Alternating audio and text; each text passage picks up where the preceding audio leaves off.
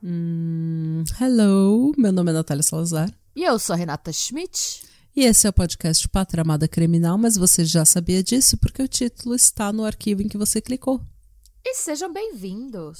Você clicou play nesse, nesse podcast. Você, Você- leu o que estava escrito.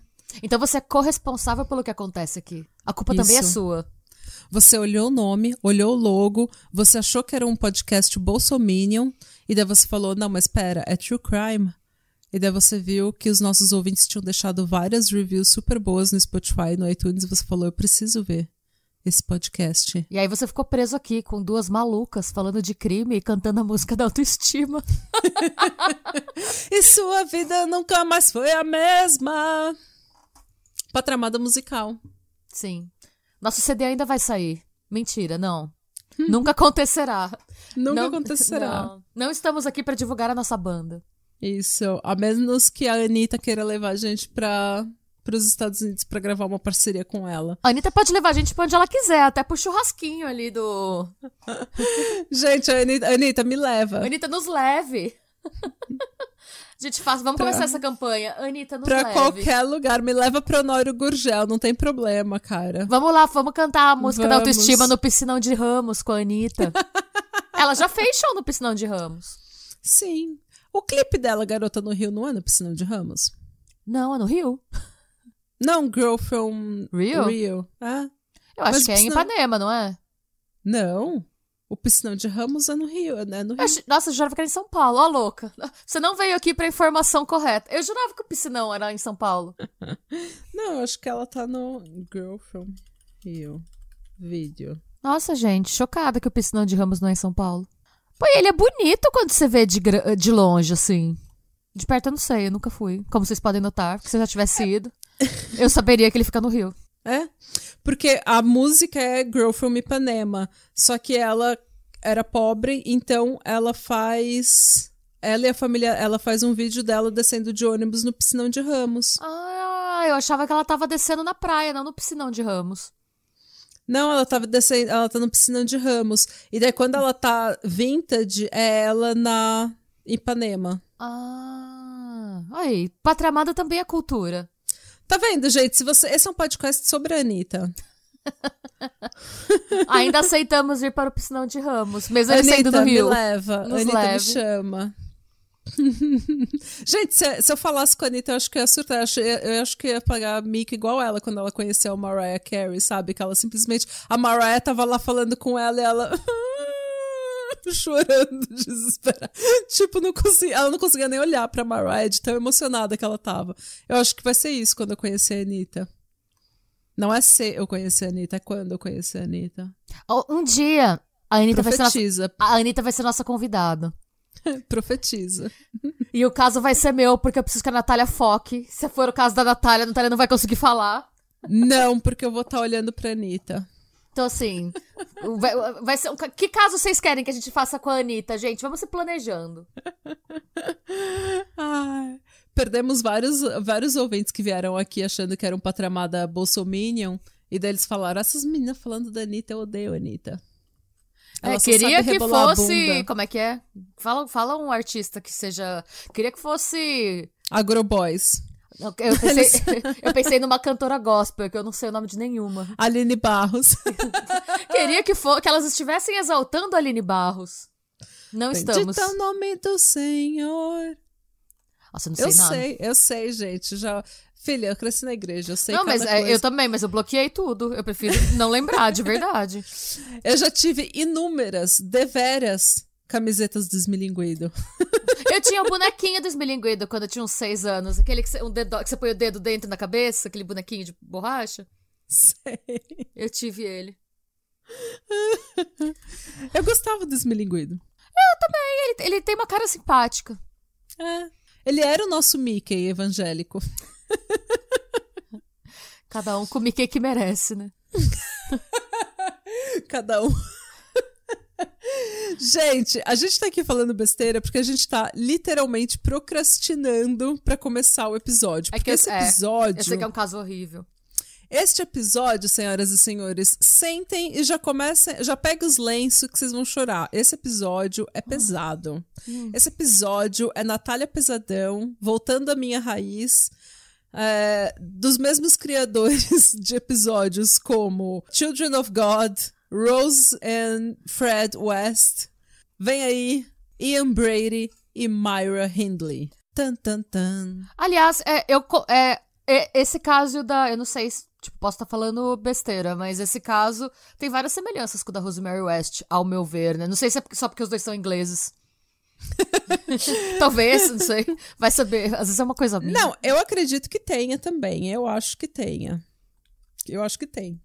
Vou começar abrindo meu roteiro. Muito bem. Eu acho engraçado quando a gente fala no caso da Myra Hindley, a- ela tem uma foto muito icônica, né? Que todo negócio que vai falar de, tipo, assassinato, serial killer e tal, em algum momento pula essa foto dela, a mugshot dela.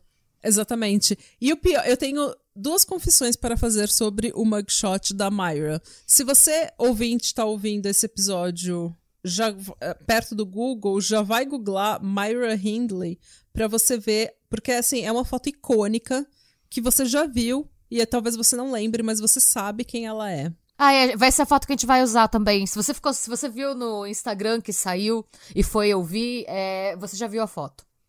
Agora, eu preciso fazer uma, uma duas confissões. Uhum. Todo mundo fala que a Myra é horrível. E eu acho essa foto dela, esse mugshot, tipo, meio icônico. Eu não sei, é, tipo, não sei. Não, é um mugshot icônico. É uma foto que, assim, representa todo. É tipo, é- é uma foto true crime, assim, sabe? Tipo, mulheres no true crime, né?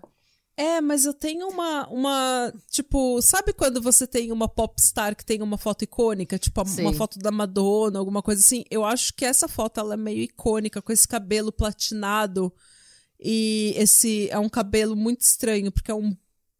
É um capacete que ela tem na cabeça. Mas E- era o cabelo da moda, né? Tava Era o cabelo da moda. É. Tanto que a irmã dela tinha um cabelo igual, só que era preto. É, é, mas é, ela atingiu por causa do boy, né? Ela atingiu por causa do boy, a Myra. Mas é que a E- foto, eu acho que é a expressão dela olhando pra câmera, porque ela tá com uma cara de Je ne regrette rien nessa foto, tipo, ela tá olhando, pra- é- ela tá meio morta por dentro nessa foto, né? Sim. E a minha outra confissão é que eu acho que ela, nessa foto, nesse mugshot icônico, ela tá a cara da Sandra Nemberg com uma peruca. Ai, gente. ela não tá? Fala. Eu não sei, sério. pra mim, eu não sei se é pelo cabelo, e de novo, eu não sei se é, é por ela ser inglesa, mas pra mim ela parece a Lady Di do Caipiroto, do Capiroto, sabe? tipo, a Não, gêmea assim- amada Lady Di. É que a Sandra Nemberg, ela é linda e ela é super simpática, então a gente não consegue ver é, a Myra. Mas se você colocar um capacete loiro platinado na Sandra, eu acho que a. a como que é o nome? Jaw? Maxilar. O maxilar é parecido. Eu não sei, gente. Eu sempre lembrei disso e eu nunca falei pra ninguém. Essa é minha confissão. Sandra, desculpa. Mas é bizarro porque é só naquela foto. Quando você vê outras fotos dela, não fica tanto assim. Não, daí Não ela parece uma. Ela parece uma tia. Sim. Nossa, se bem que eu vi uma foto bonita dela. Eu acho que ela fotografava bem. Sim, de repente ela era aquelas feias fotogênica. Porque tem muita gente que fala que era ela era horrível. E eu, eu vejo as fotos, eu não acho ela uma pessoa feia. É, então, porque o, o caso dela tem toda um- uma questão da, da autoestima. Eu, eu ri porque. É, por causa da Ah, música. É. Eu vou te mandar essa foto, a gente vai postar também. Quando for postar, eu faço um carrosselzinho. Que eu achei que ela tá bem nessa foto. É, eu acho que ela fotografava bem. Nessa segunda foto que eu te mandei, ela tá mais Lady Di do capiroto do que na primeira, Acho que você me mandou. no Ah, Messenger. chegou. Sim, sim, sim. E ela era bem mais bonita do que a Rosemary West, se, estamos, se formos comparar, né? Se a gente tá comparando.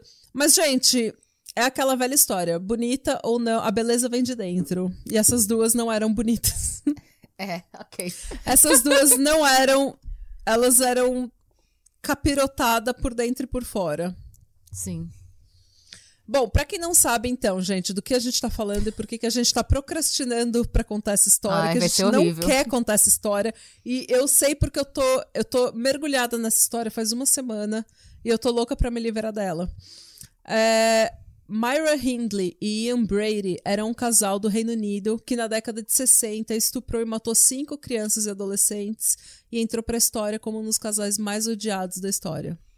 Eu escrevi história duas vezes no meu roteiro e eu acabei de ler duas vezes. Tá tudo bem. A gente lida bem com repetições. Desculpa, como eu falei, eu tô mergulhada nesse crime faz uma semana e eu tô atordoada. Então perdoe meu roteiro. Ou não, eu não posso te dizer o que você vai fazer. É, Ou guarde Eu seu rancor para você. eu baseei muito da minha pesquisa no que o próprio Ian confessou, porque to- toda essa história a gente tem a versão dele e a versão dela. Eu dei prioridade para as confissões do Ian. Por quê? Porque o Ian, no decorrer da tour toda, ele sempre foi muito verdadeiro em falar: eu sou uma das piores pessoas do mundo, eu não tô aqui para me defender, eu fiz, a decisão foi minha e good for you. E a Myra, ela tentou, depois que ela fez toda a tour, depois que ela foi pega, ela tentou dar uma de Amber Heard. Ela tentou dar uma de eu sou uma mulher abusada e manipulada, eu sou uma vítima do Ian, eu nunca fiz isso, eu nem tava lá. Logo tava no- eu, uma boa mulher cristã, né? Pois é, ela deu uma. Ela começou a meter o louco depois que ela foi pega, como se ela não tivesse. Como se não tivesse provas da maldade dela, sabe? Mas ainda bem que a gente. Ainda bem que a gente tem provas e que a gente pode falar, ó, lembra desse. Dessa prova aqui? Você lembra desse assassinato que você fez, que você tá aqui? Então. E daí a gente conseguiu prender ela e ao invés de.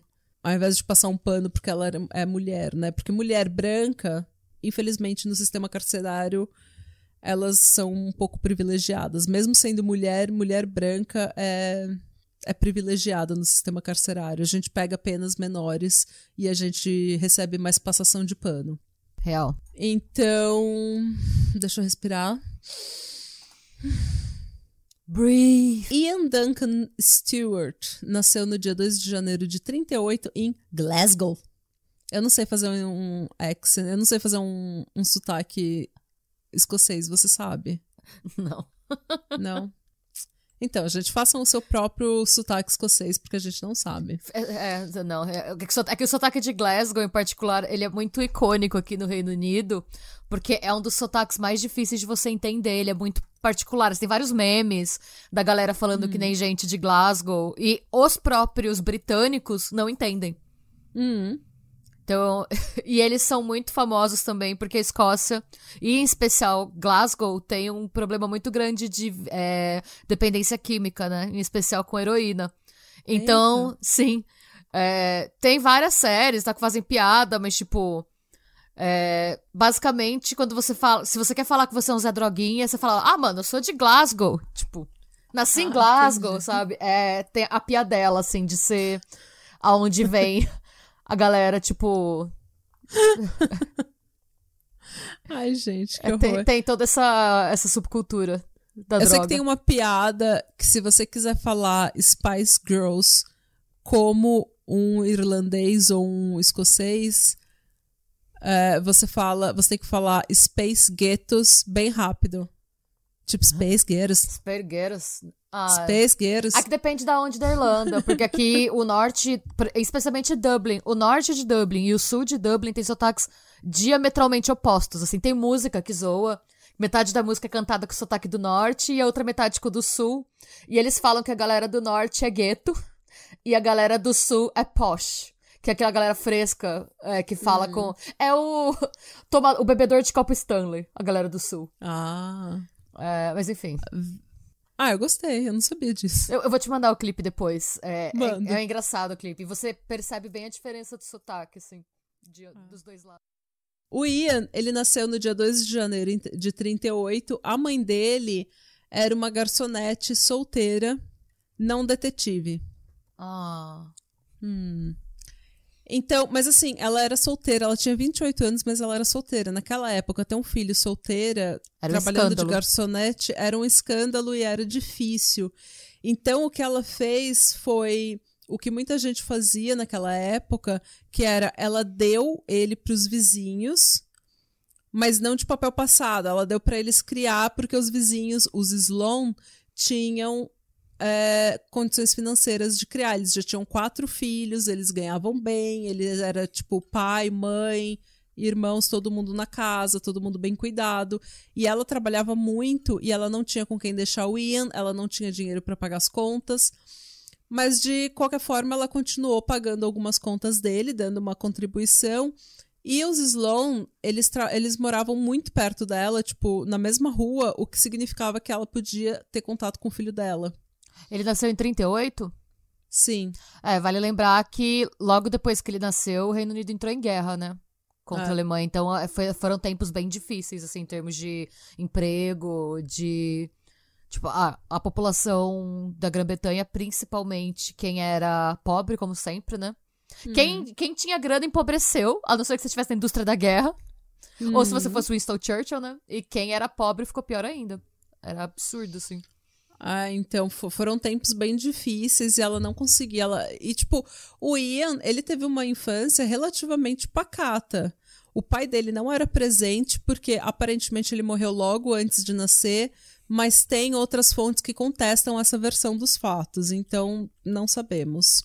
É, o que a gente sabe é que o pai dele não era presente. Então, assim, era uma mãe solteira trabalhando de garçonete naquela época. Eu e a infância do Ian é relativamente calma, porque ele nunca foi abandonado pela mãe. Ela sempre estava presente, ela continuava cuidando dele quando ela podia e sustentando ele com o melhor que ela podia, assim, com a melhor possibilidade que ela podia. É, não existe nenhum registro de trauma ou abuso contra ele, mas as histórias que, ao redor do Ian, elas são meio flake, assim, a gente não sabe com certeza o que aconteceu com ele. Mas não tem nenhum registro de trauma e abuso. É relativamente uma infância muito melhor do que a da maioria dos serial killers.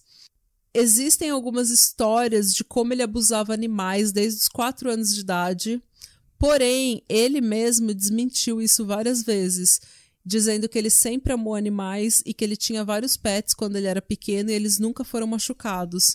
Hum. E eu tenho uma tendência a acreditar no Ian Assim como eu falei, porque o Ian, ele confessa coisas extremamente grotescas. O que seria um animalzinho judiado perto disso, né? Ele não, ele nunca tentou falar que ele era mais ou menos do que ele era. Ele tem um certo orgulho de, quem, de ser quem ele é, por pior que ele seja. Então, ele, ele nunca tentou assim, ai, ai, sabe, tadinho de mim, eu fui traumatizado. Dourar a pílula. É, ele, ele meio que falou: eu sou isso, esse é quem eu sou, essas são as minhas morais, a minha, essa é a minha moral. Esse é o meu jeitinho. Esse é meu jeitinho de ser e assim, eu fiz, eu tomei as decisões que eu tomei, vocês me pegaram, pronto. É, tem várias pessoas que caracterizam o Ian como sendo um existencialista. Nossa. E eu, eu não vou, assim, eu não vou é, me arriscar a tentar explicar o que é existencialismo, mas basicamente é, você acredita que o homem é livre e essa liberdade implica que ele simplesmente não entra num conceito de moral que foi imposto a ele.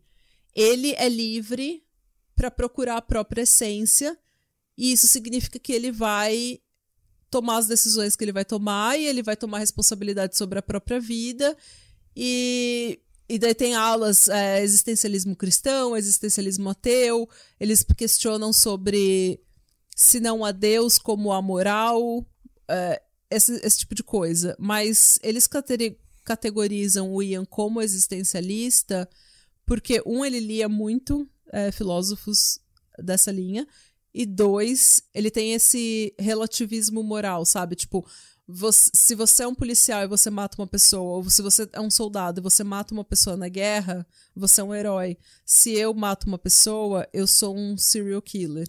Então ele sempre teve esse relativismo moral de que, tipo, ah. a sua moral é relativa. A sua moral foi inventada pelos homens e eu não preciso obedecer essa moral que você inventou. Bom, gente, se vocês quiserem saber mais, de um jeito não tão. Tipo, não tô falando que o que você falou foi boring, mas assim, hum. se você quiser saber mais de um jeito, tipo, relativamente divertido, tem, é, tem uma ficção do Sartre que ele usa para falar sobre o existencialismo, que eu li e eu achei bem legal, que chama Idade da Razão. Uhum. É, são, tem, são três livros, tem outros dois que eu não lembro o nome. Eu, o A Idade da Razão foi que eu gostei mais. É o primeiro da trilogia, porque me surpreendeu. É uma trilogia, uhum. mas os três livros não são uma, uma, continuação do outro, tá? É só porque ele usa uma ficção para defender a tese dele sobre o existencialismo.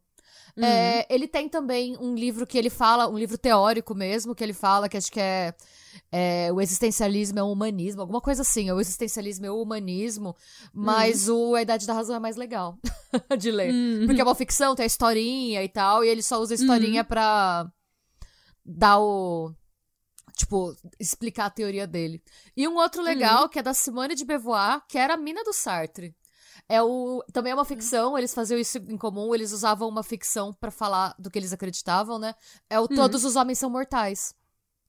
Hum.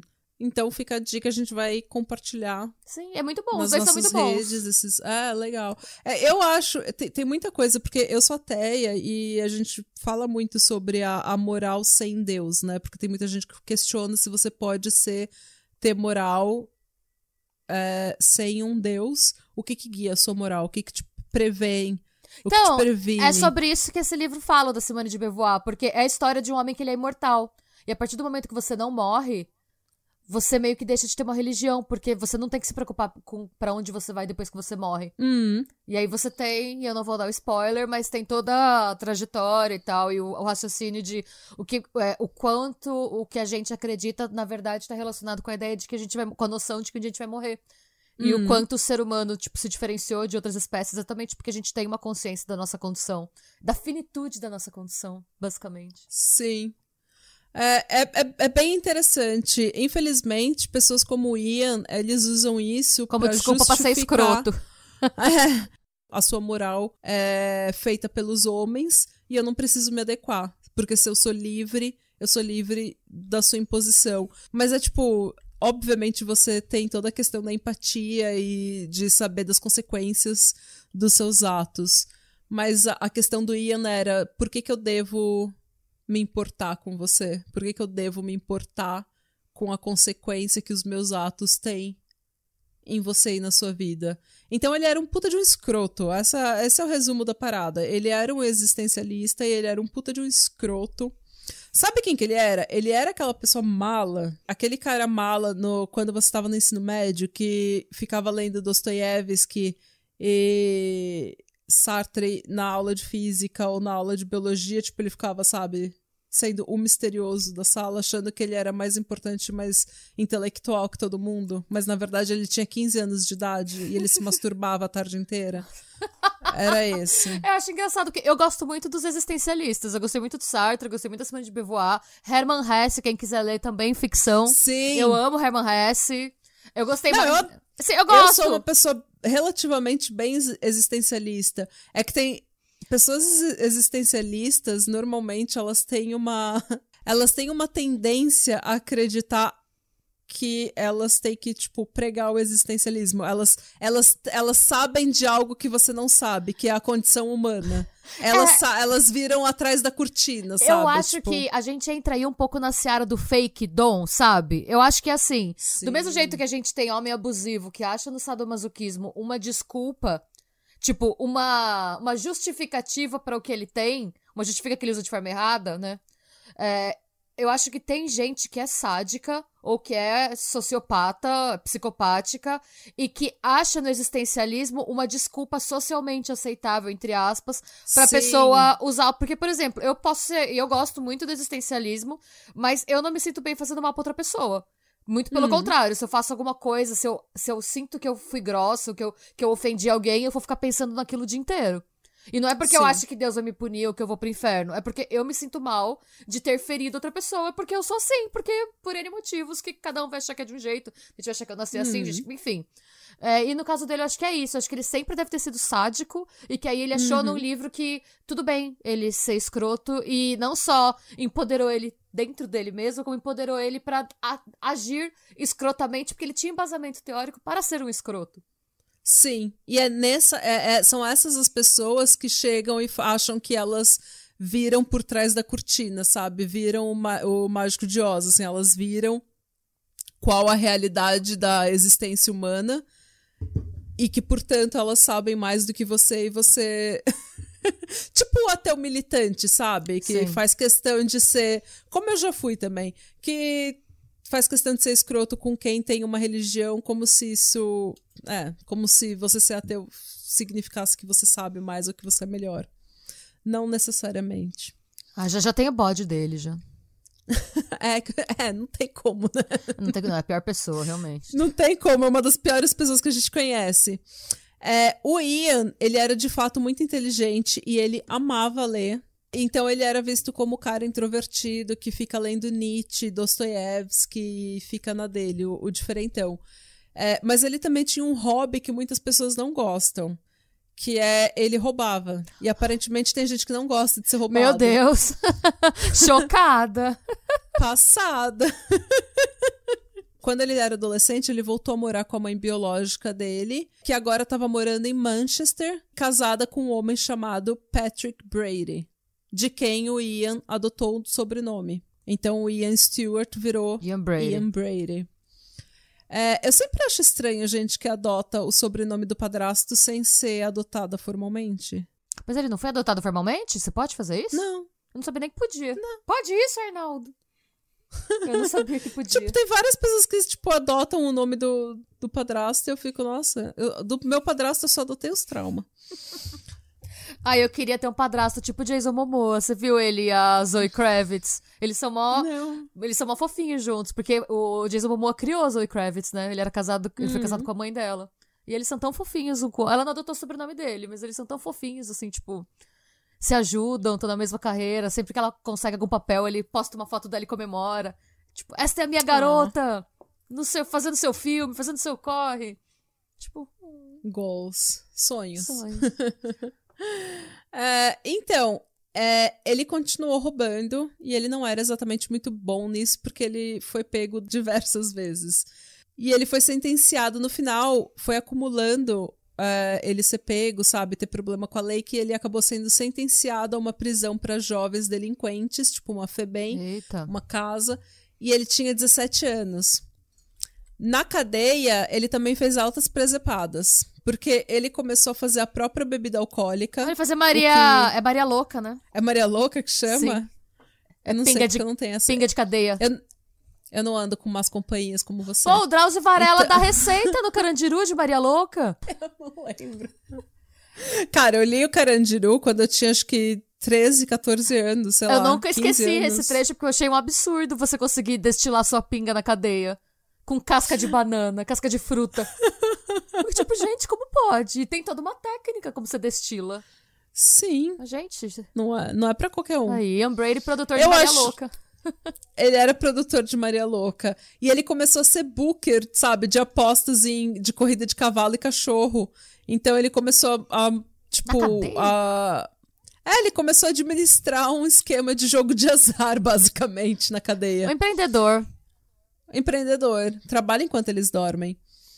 É, quando ele saiu da cadeia, ele voltou a morar com a mãe dele em Manchester. E em 1959, quando ele tinha 21 anos de idade, ele começou a trabalhar na Millwards, que era uma, uma firma de distribuição de químicos, de produtos químicos, não drogas. É, algumas fontes dizem que ele era chefe de estoque, outras dizem que ele era contador, então não sei. É, um belo dia, enquanto ele estava trabalhando lá como chefe de estoque barra contador, uma datilógrafa de 19 anos, chamada Myra Hindley, começou a trabalhar lá. Nessa época ele tinha 23 anos, isso foi em 61, ele tinha 23 anos e ela 19. É, pelo Reino Unido ela não era menor de idade, não. Não podemos chamá-lo de pedófilo. Não, ela. E assim, 4 anos de idade, tipo, 23 e 19, eu acho que não tem tanto. E, problema. é engraçado, é porque ela tem uma cara tão de acabada que eu jurava que ela era mais velha que ele.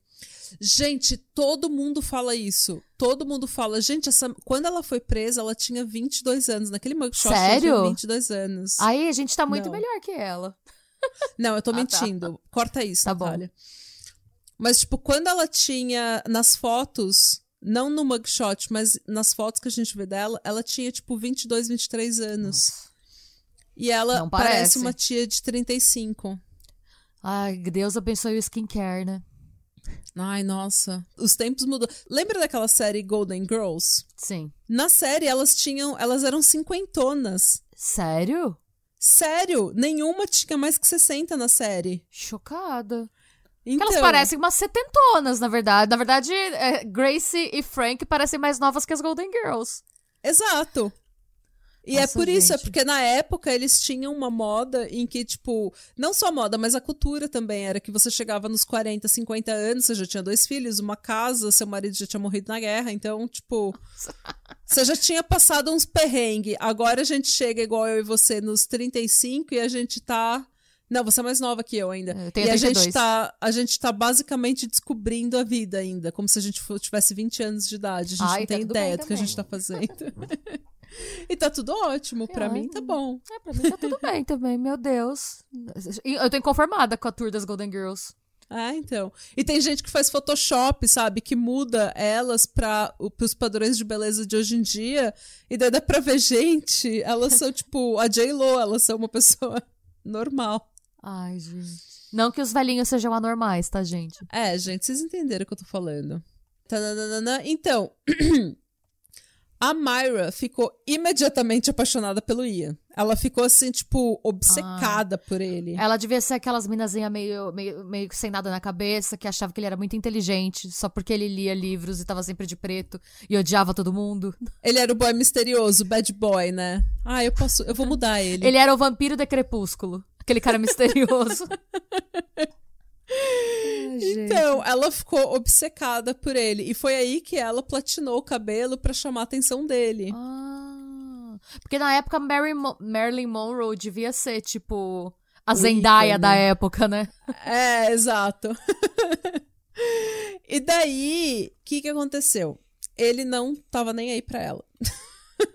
ele não tinha o menor interesse nela. Por quê? Porque ela era uma menina de classe média normal, tipo working girl, que era datilógrafa. E ela era católica, ela era crentona. É mesmo? É, ela era crentona.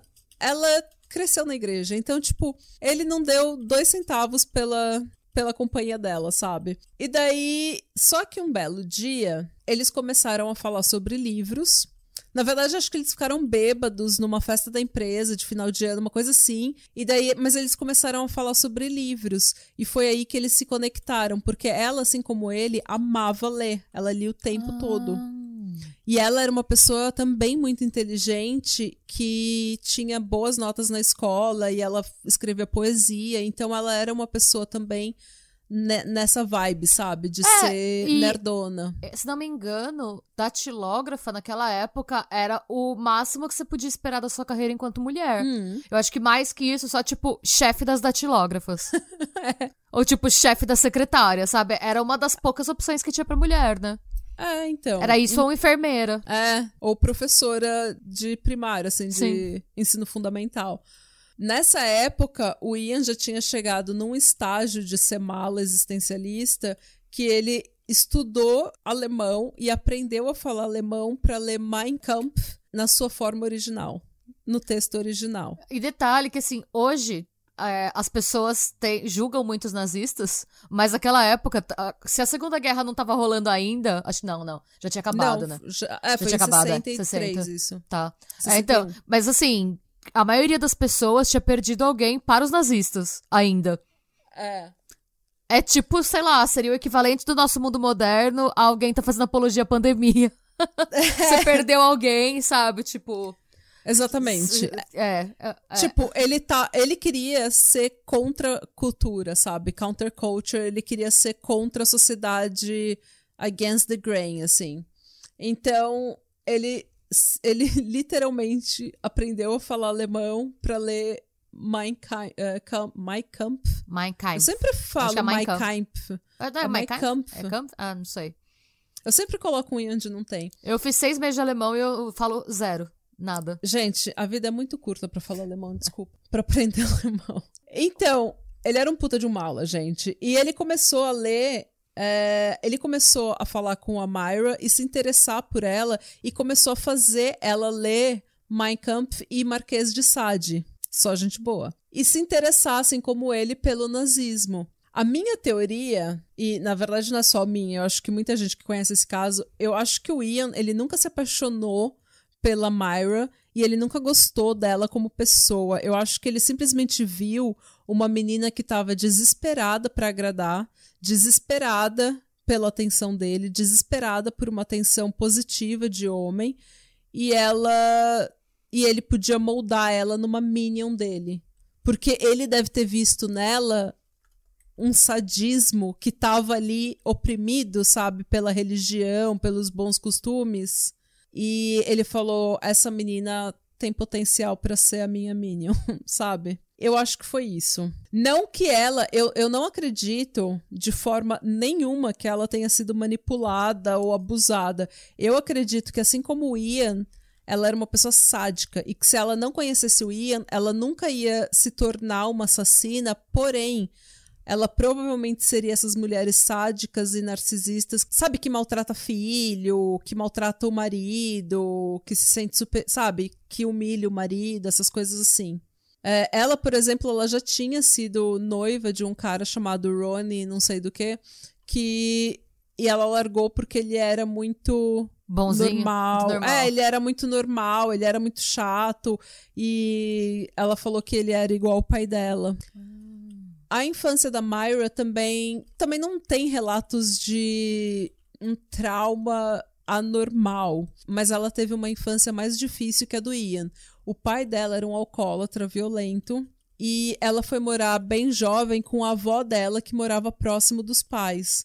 Mas isso assim, foi só porque a mãe dela ficou grávida e a casa ficou meio que pequena, sabe? Porque eles eram pobres. E daí ela foi morar com a avó que morava do, na rua, na mesma rua. Então ela via os pais dela o tempo todo. E eu acho que ela meio que queria mesmo se livrar do pai dela, sabe? E eles Porque têm pai- isso em comum, né? Então os dois foram criados próximos, mas não dentro das casas. Das fami- não eram famílias tradicionais. Exatamente. E assim, ela morou com a avó dela até ela ser pega. Hum. Ela morou sempre com a avó dela.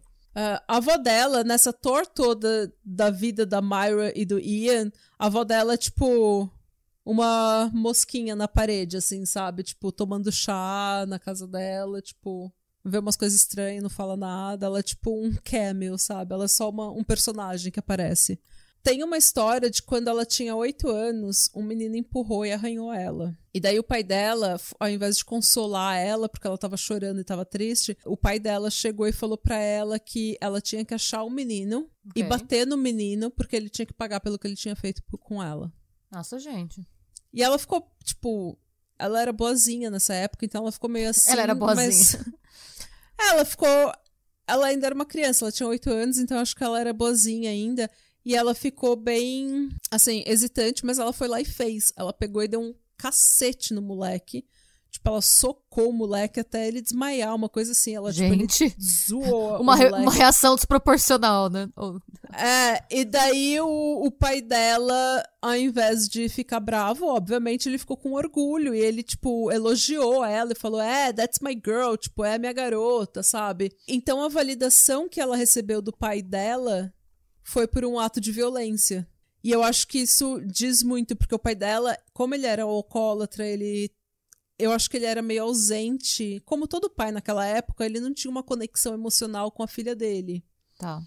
Então eu acho que ela tava desesperada um pouco por essa, essa sabe, uma figura paterna e atenção e validação de uma figura paterna. E eu acho que ela meio que transferiu isso pro Ian, porque ela era muito submissa ao Ian.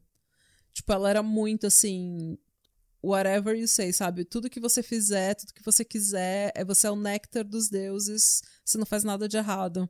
Tipo, a paixão dela transcendia a atração sexual ou um, um relacionamento romântico, sabe? Ela era obcecada.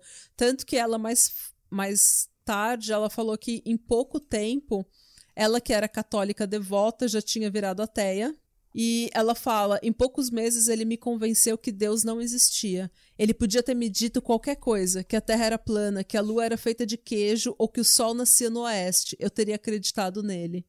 Tipo, ela comia tudo que ele falava com merda, sabe? Tipo, não interessa. Tipo, qualquer coisa que saía dele, ela tava aceitando. Ela era desesperada. Não é vibes. Hum, nada vibes. Nada vibes. É, e a, a, irmã dela falou que em pouco tempo, ela, que era uma pessoa extremamente normal, que amava crianças e animais, ela passou a odiar a raça humana. Ela começou a dizer umas coisas tipo: ela era ateia, ela tinha aceitado o relativismo moral, ela tinha aceitado é, que certo e errado são criações humanas. E ela começou a ser simpática ao nazismo e a ver próprio sadismo como algo natural o próprio sadismo que ela sempre teve ali, sabe, é, reprimido nela, ela começou a ver como algo natural que devia ser explorado. Ela e o Ian começaram, eles se interessaram por fotografia e eles começaram a registrar absolutamente tudo. Então, essa. Por isso que tem tanta foto dela, né? Porque não, tem não se tirava é... tanta foto assim naquela época. Não, mas ele, ele comprou o equipamento, um equipamento caro de fotografia e ele fez meio que um dark room, assim, uma sala escura para ele revelar as fotos. E eles, mano, eles tiravam fotos de tudo. Tanto que tem várias fotos dela que eu acho que foram destruídas depois, mas ela, assim, é, em várias posições sexuais e de BDSM, ela nua. Tipo, eles eram bem à frente do seu tempo. Okay. E os, os dois também eram bissexuais, o que também era bem à frente do seu tempo. É, e eu acho. Ela era também ou ela só era porque ele falava que era? Ou a gente não então, sabe? Fica o questionamento. É, eu acho que ela era também. Mas é, eu acho que foi uma coisa que, assim, naquela época, era não só era tabu, como era literalmente ilegal ser homossexual. Hum. Ah, tá. Então, eu acho que quando eles começaram a falar da moral e do existencialismo e o caralho a quatro, eles. Quando eles chegaram na questão da sexualidade, descobriram que os dois gostavam de BDSM, os dois gostavam. É, que eles, os dois eram bissexuais, que não podiam falar para ninguém. Eu acho que isso uniu os dois. Tá. Poder ser verdadeiro com a própria sexualidade, sabe? Aceitar a própria sexualidade não como uma coisa com, com a qual você devia se envergonhar. Eu acho que isso deu muita liberdade para eles e conectou os dois. Eles passavam bastante tempo junto, muito tempo junto, e a Myra morava com a avó dela e o Ian se mudou para casa da avó dela. Nossa, gente. Chique. Ele literalmente fez um puxadinho, sabe? E tem muita gente que descreve os próximos eventos, os próximos anos é, da vida deles como um folheado, uma histeria compartilhada. Tá. N não demorou muito, eles começaram a fantasiar que eles eram, tipo, meio que Bonnie and Clyde. Mas eles eram só, tipo, dois. É, como é que fala? Dois funcionários entry-level que ficavam lendo umas coisas sem noção e falando que eram diferentões. Por que, que eles eram Bonnie Clyde? Porque eles queriam ser Bonnie Clyde. É, é, é a questão do, tipo eu sou melhor, eu sou foda, eu não sou esse peão que você acha, sabe, que eu sou contador e ela é datilógrafa. A gente é. é... Então, é um contador e uma datilógrafa. Você vai jogar RPG e fingir que você é um elfo guerreiro. Sabe? Pois é, Pronto. não, não, é é vibes isso. Eles queriam ser mais. E é isso que eu falo que ele é o existencialista mala que acha que porque ele, sei lá, gosta de existencialismo, filosofia, física e heavy metal, ele é melhor do que quem gosta de pop, história e, sabe? Tipo, sabe essas pessoas que ficam assim, tipo, ah, eu sou ateia, ah, eu gosto de rock, ah, nossa, essa, ah, eu gosto de eu sou foda. Essa é a Natália fazendo chorão do Charlie Brown Jr. Não, mas você sabe, na, minha, na, nossa época era total normal. Tipo, eu não ouço axé, eu não ouço pagode, eu gosto de rock. Hum, hum. Eu não acredito em Deus porque eu não sou levado pela essa ilusão de massa. Tipo, ai, Ai, cala a boca. Sabe, tipo. Sei lá, o ópio das massas, eu não compartilho. Eu já falei isso várias vezes, eu não compartilho desse ópio das massas, que é a religião. Tipo, olha que pessoa mala do caralho, tá ligado? Vai tomar no cu. ok. Enfim, é, eu tive várias. várias. É... Esse episódio te dando gatilho na Natália pelos motivos errados. Eu tô me dando gatilho comigo mesmo e com. Tipo, eu, eu escrevi essa porra, eu tô me dando gatilho. É, é o episódio da pressão alta. Ô, treva. Então, eles queriam ser Bonnie e Clyde, eles começaram a fazer planos para roubar um banco. Porque é fácil roubar um banco, né? Afinal de contas. Como ele tinha uma ficha criminal, ele não podia comprar armas. Então a Myra se inscreveu num clube de tiro para ter aula, aprendeu a atirar e comprou armas. Porque e ela alugou uma van, ela comprou uma van, eu acho, que era justamente para fazer os assaltos que eles iam fazer. Vamos, vou, vamos fazer um assalto bem sucedido. Vou comprar o carro mais suspeito do mundo para fazer. uma van Onde- preta.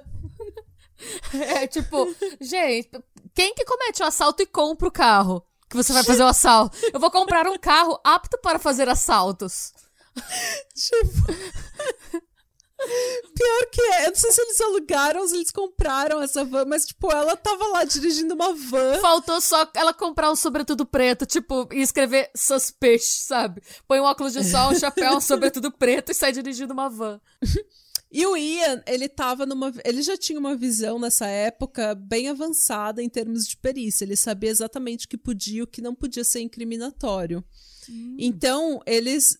Eles se fiz- sentaram, eles pensaram sobre isso, eles sentaram e fizeram um plano e escreveram regras que eles deveriam seguir 100% das vezes para nunca ser pego. Regras de ser um assaltante de banco. Exato. É, e esse é o curso do Ian Brady para você que quer assaltar um banco. Ok. Regra número um: não pode haver conexão entre os pontos de partida e o destino. De onde você saiu e aonde você vai. Tipo, você não pode sair da casa da sua avó e E ir pra voltar. casa da sua mãe. É, é- é de- são dois assaltantes de banco Anabi que moram com a avó. É. Mas badass. Ok. Todas as superfícies, pegadas, cabelo, fibra, impressões digitais têm que ser limpas. É, a gente precisa de pares iguais de roupas. Isso porque eles iam fazer o cri cometer o crime e daí eles Tá. queimavam as roupas para tirar toda a evidência e compravam e trocavam para roupas iguais, que é para ninguém saber que eles trocaram de roupa, mas nunca detectarem nada na roupa deles que pudesse ligar eles à cena do crime. Ok. Você entendeu o que eu falei? Entendi, não entendi o que você quis dizer. É tipo. Ah, seria tipo o nosso caso do YouTube, que eu não sei se já saiu ainda não, porque a gente tá gravando tudo meio junto. Mas da menina que tinha. Da Paulette, dos dois pijamas. Isso. Exatamente, porque era assim, tipo, vamos dizer que você sai pra assaltar um banco ou pra cometer um crime com uma blusa preta e uma calça jeans. Daí você vai, comete o crime, queima essas roupas e troca pra uma camisa preta e uma calça jeans. Quando me perguntarem, eu vou falar: "Não, a Renata tava com uma, uma camisa preta e uma calça jeans o tempo todo.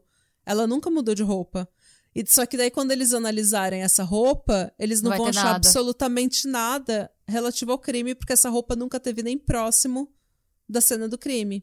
Então, na verdade, isso foi relativo. Fica a dica. É...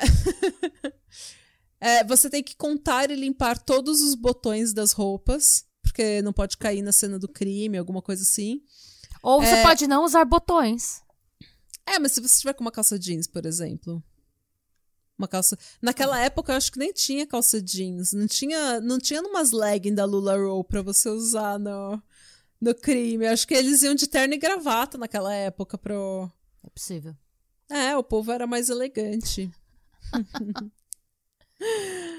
É, o carro deve ser coberto por plástico e depois limpo de forma impecável. A placa do carro tem que ser adulterada e todas as armas e ferramentas usadas devem ser destruídas e jogadas em uma área isolada. Então, eles, tipo, se eles usassem uma faca, eles derretiam a faca, sabe? O, a, Pra não ter como você achar. Tipo, a, a arma foi destruída. Foi destruída e eles derretiam a, a, o cabo da faca onde você segura e daí enterravam a faca, o resto da faca que não dava para derreter em outro lugar, sabe? Tipo que então não tinha conexão com você. Já, já tá me dando, já tá dando muito trampo já. É um trampo do caralho, não sei porque as pessoas fazem isso, gente. Mas enfim, esses planos do Ian e da Myra de ser Bonnie and Clyde nunca se materializaram. Okay. Por quê? Porque eles começaram a planejar coisas muito, muito, muito piores. Em uma dessas conversas existencialistas, malas que eles tiveram, eles resolveram que seria muito interessante fazer um experimento existencialista. E eles pensaram: até onde a gente iria usar essa liberdade que nós temos por não estarmos presos a essa moral e essas leis criadas pelos homens? Até onde a gente iria? E eles começaram a escolher quem que seria a primeira vítima. O plano era assim: a Myra, que era mulher, atraía a vítima uhum. para os Moors. Você sabe o que é Moors? É M-O-O-E. M-O-O-R-S? Eu não Isso. sei, mas aqui tem condomínio com esse, com esse nome. The então, Moors, no Brasil, chama páramo. Eu não sabia disso, eu nunca nem tinha ouvido falar. E eu vou ler aqui a definição de páramo, porque, como eu falei, eu aprendi hoje. É um ecossistema neotropical de montanha encontrado em países andinos, mas eu acho que também, porque, tipo, ele é aquele. São várias montanhas e não tem, assim, árvores, sabe? Não é tipo floresta. São montanhas e só aquela grama, assim, acima da montanha, sabe? Sim. E em Manchester e na, na Inglaterra, tipo na Irlanda, assim, que tem essas paisagens, assim, que é bem tudo verde, assim, um, tipo, parece um campo, mas na verdade são montanhas e tem um pouco, um, sabe, pequenas, é, pequenos montes, assim, Sim. e tudo é coberto com uma vegetação curta, sem gramas e sem plantas altas, assim. Então é um páramo. Não sabia que esse Eu... era o nome disso. Pra mim era só o mato trilheiro da Irlanda. É, Mato Trilheiro. O Mato Trilheiro maneiro. Change approved. Eu vou. Porque eu não queria chamar de páramo e eu não queria chamar de Morse também, porque é em inglês. Mato é... Trilheiro. Mato Trilheiro. Vou me referir a isso. E eles começaram a escolher a primeira vítima. Então, o plano era sempre a Myra atrair essas pessoas para os páramos, páramos, né, para o mato trilheiro, e eu ia encontrar com ela. Perto de onde a Myra morava, tinha uma família chamada chamada Reed. A filha mais velha, a Pauline Reed, tinha 16, 16 anos de idade estudava na mesma escola que a irmã da Myra, a Maureen, e a, o namorado dela, o David Smith. E ela também era católica, boa menina, trabalhava na padaria do pai como aprendiz, tipo, super boa moça. E no dia 12 de julho de 1963, a Pauline ia num baile da escola, tipo numa festinha assim da do clube social ali da cidade. A mãe dela não queria deixar ela ir porque ia ser servido álcool nessa festa. Ah, mas... mas... acabou cedendo. Ah. Era tipo bailinho, assim, de ah. que o, os adolescentes iam, sabe? Tá, tá bom. Quando a Pauline estava andando até o tal bailinho, até a, a festa, a Myra em uma van hum. preta. Nossa, gente. É o típico ladrão, o, o, adulto que vem te oferecer doce, né? Cara, sim. E o problema é aquela velha história de você ver uma mulher branca. Mulher, de forma geral, já não te ameaça tanto quanto a imagem de um homem estranho. Tipo, a Myra era sempre quem atraía as vítimas, porque você vê uma mulher, você acha que é uma mulher comum, assim. A sociedade não vê a mulher como uma ameaça. Tanto que a gente já discutiu isso aqui: homens não veem mulheres como ameaça. E é por isso que muito homem às vezes acaba em altas presepadas com umas mulheres loucas, narcisistas e o caralho, e abusivas. Não sabe, tipo, todo mundo fala, gente, por que, que você ficou com essa mulher? Ela é conhecida por ser assim. E tipo, ah, sexo era bom, sabe? Mas muito que bem, a Myra começou a falar com a com a Pauline e ela falou: Ah, deixa que eu te dou uma carona até o clube social. Nossa, gente, nunca aceite carona de ninguém. Pode ser o Papai Noel de verdade, parindo presentes no ar, entregando pra todo mundo. Não aceite uma carona. Nunca. Não, é, é, é bem É, não, gente. Eu acho favor, que não, façam tem. Não dá nem pra listar o tanto de crime que a gente não cobra que aconteceu por conta de uma carona. É, gente, pega ônibus. Não tem vergonha nenhuma em pegar ônibus. Hoje em dia tem, pega um Uber, pega um táxi. Ah. É, elas começaram a conversar, então, e daí a, a Myra falou: Vem, eu te dou uma carona. Só que a Myra falou: Antes de eu te levar lá, a gente pode ir ali na trilha maneira, na. Como é que você falou? No mato trilheiro. No mato trilheiro. Vamos para o mato trilheiro.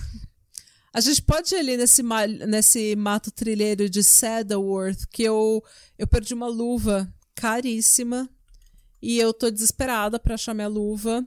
E você pode me ajudar?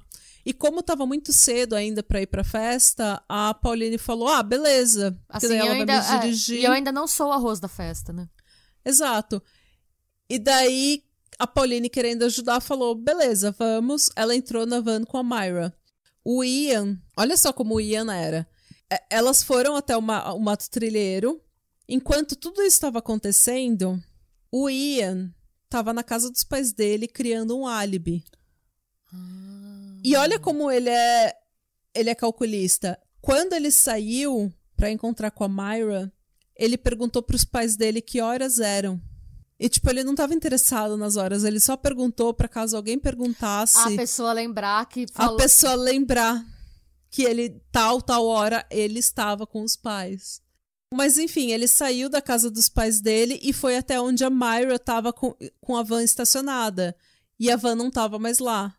E esse era o sinal, que se ela não tivesse mais lá, é porque ela tinha achado uma vítima e ido pro mato trilheiro. Ai, meu Deus. Então o Ian vai pro mato trilheiro, encontra com ela e com a Pauline e falando que, oi, tudo bom? Vou ajudar vocês a procurar a luva. Ai, gente, imagina você já tá lá no meio do mato trilheiro com uma mulher estranha, procurando uma luva, a fucking glove, sabe? E aí Sabe, é. aparece um handle. Oi, vocês por aqui nesse mato trilheiro, vamos procurar esta luva todo junto. Corre, corre pras colinas, some no Cara. mato trilheiro, corre. E pior de tudo é que ela não tinha pra onde correr, porque você tá. Esses, esses mato trilheiro que a gente tá falando, os moors, cara, eles são infinitos. É tipo, é, uma, é um lugar que tem. É muita terra. Nossa, mas era melhor ela ter virado o Mogli o Menino Lobo do que ter, do que ter ficado lá com os dois. Fato. É, uma das coisas que mais me cortou o coração nessa história é que a Myra, quando ela confessou, quando ela finalmente foi pega e confessou, ela falou que todas as vítimas eram como cordeiros andando pro matadouro. Puta Porque merda. nenhuma delas foi arrastada gritando até o local da morte delas. Elas literalmente foram seguindo o Ian de livre e espontânea vontade. Ele caminhando até onde eles iam, entre aspas, procurar a luva e a criança atrás é, andando pra morte dela. Eu, eu acho que essa, essa, só essa, sabe? Essa, essa cena, pra mim, é uma, é uma das piores coisas que acontecem nesse caso. E o pior é que, assim, querendo ou não, a razão pela qual as meninas estavam tranquilas era por causa dela. Uhum. Se fosse só ele, com aquela van preta chamando a galera, nem as meninas dos anos 60, que falam que era uma época que a galera era mais inocente, né? Nem assim Eu a acho que galera elas ia. não iam. Não, claro Não. que não. Realmente, a Myra era quem desarmava as defesas das, das, das crianças, assim, porque criança vê uma mulher e, Você e associa a acha segurança, que tá né? seguro. Ah, quando eles chegaram numa área isolada, o Ian pegou a Pauline por trás, imobilizou ela pelo pescoço e começou a estrangular ela. Nossa. Ela caiu e ela começou a perceber o que, que ia acontecer com ela. Ela olhava pra Myra, que ela, porque ela conhecia a Myra, né? A Pauline ia na escola com a Maureen, que era irmã da Myra, e com o David, que era namorado da Maureen. Então elas, eles se conheciam. Ela começou a olhar desesperada pra Myra e falar, tipo, me ajuda, sabe? E falar que ela tava unwell, que na época significava que ela tava menstruada. E a Myra só sorriu, falou pra ela ficar quieta e começou a tirar a roupa dela. E os dois estupraram a Pauline. Putz. Quando eles terminaram e a Pauline começou a se vestir, ela pegou uma correntinha que a mãe dela tinha dado pra ela usar na festa. E a Myra tomou a corrente da mão dela e falou: Pra onde você vai? Você não precisa disso. Nossa, gente. Nessa hora, o Ian ficou muito puto porque ele queria surpreender a Pauline. Então ele não gostou que ela deu spoiler do que ia acontecer com ela. É sério? E ele bateu, ele deu um tapa na cara da, da Myra.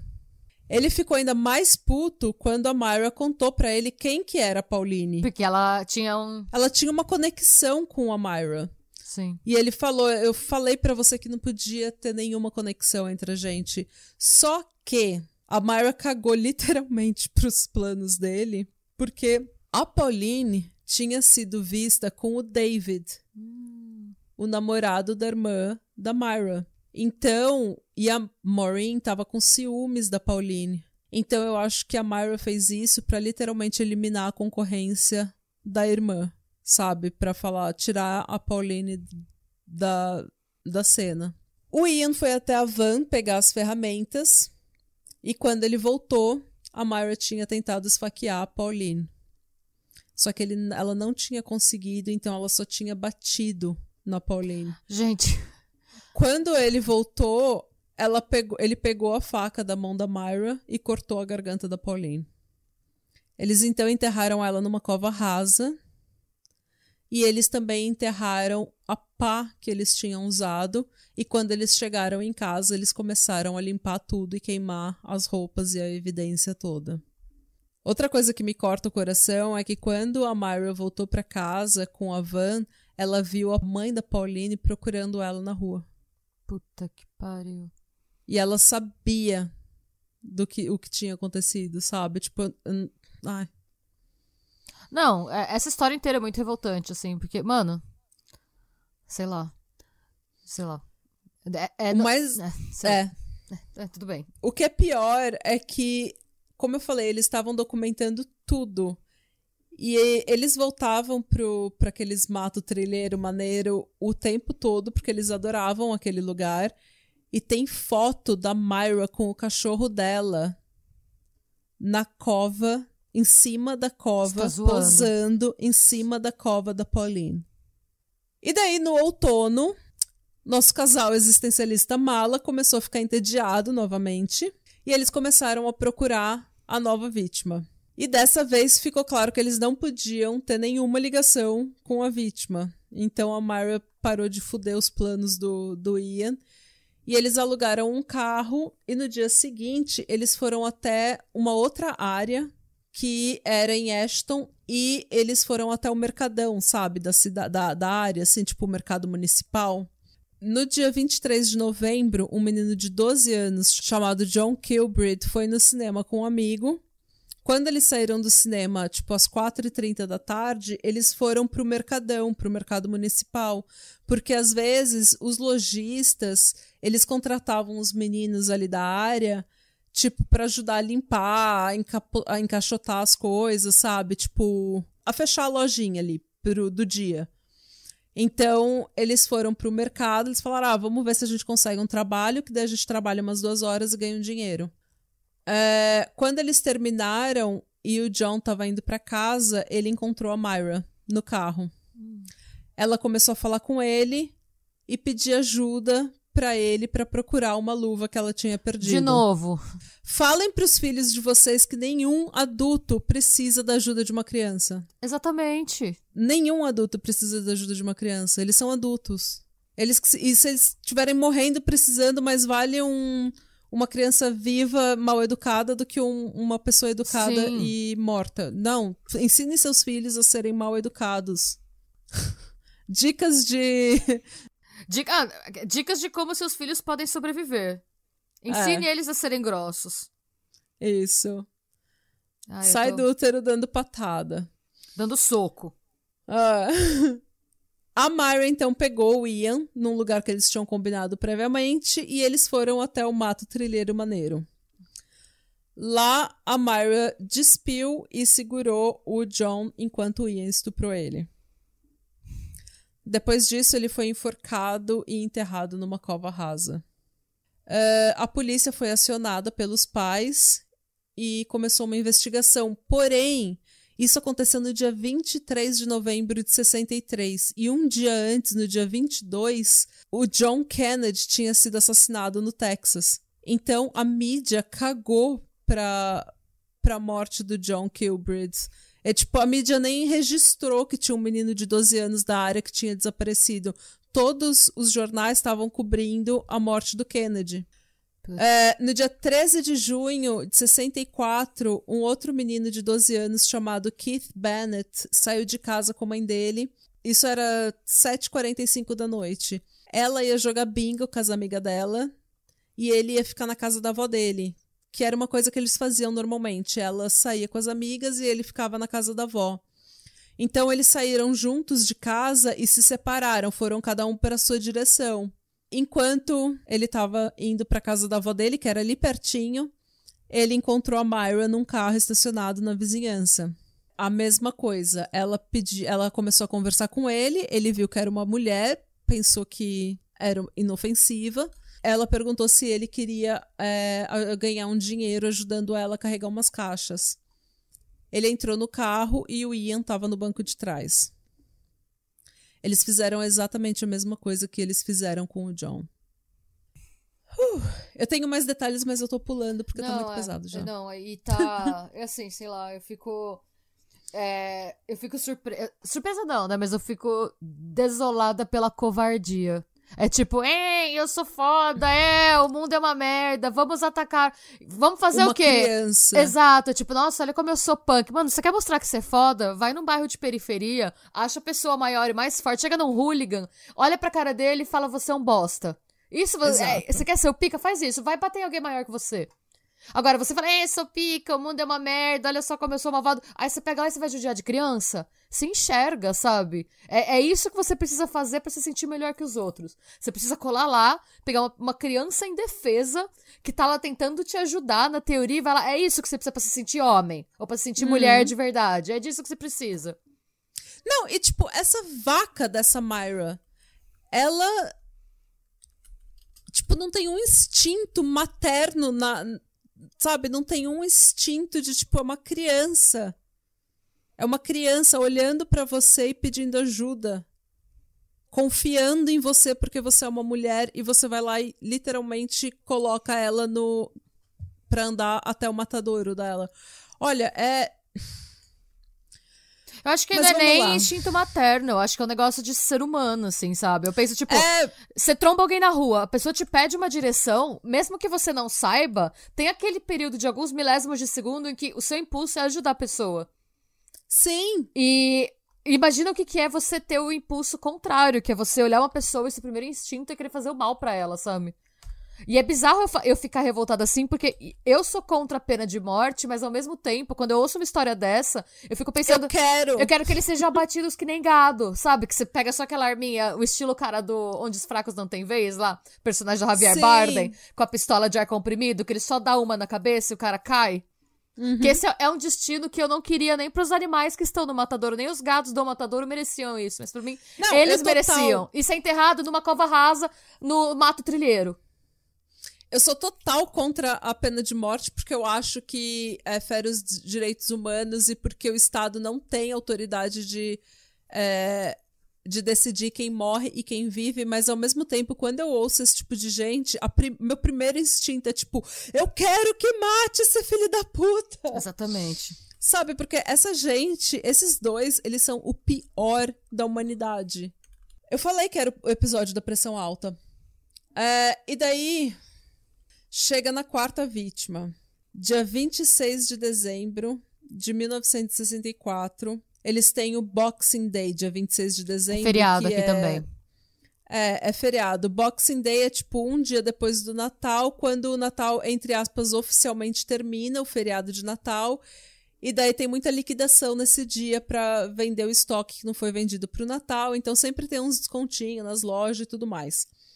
Tava tendo uma feira sabe, pra, de Boxing Day. E foi lá que a Myra e o Ian encontraram uma menina de 10 anos chamada Leslie Ann Downey. Dessa vez, eles levaram a menina até a casa deles. Detalhe: onde a velha morava. Ela morava com a avó. Gente. Pois é, eles levaram a Leslie Ann até a casa deles. E lá a gente não sabe direito o que aconteceu. A Myra diz que ela não participou de nada, só que a polícia descobriu uma mala com várias evidências que ligavam eles, inclusive a Myra, a todos os, os homicídios, incluindo uma fita cassete com uma gravação de 16 minutos de todo o assédio sexual da Leslie. Ela tinha 10 anos de idade. E nessa fita, ela fica muito claro o envolvimento e a ruindade da Myra. Ela nunca foi liberada para o público, mas tem o trans, a, sabe, a transcrição do que tá na fita. E dizem que muitos policiais, assim, veteranos, velhos de guerra, é, vomitaram ouvindo essa, essa fita. Sério?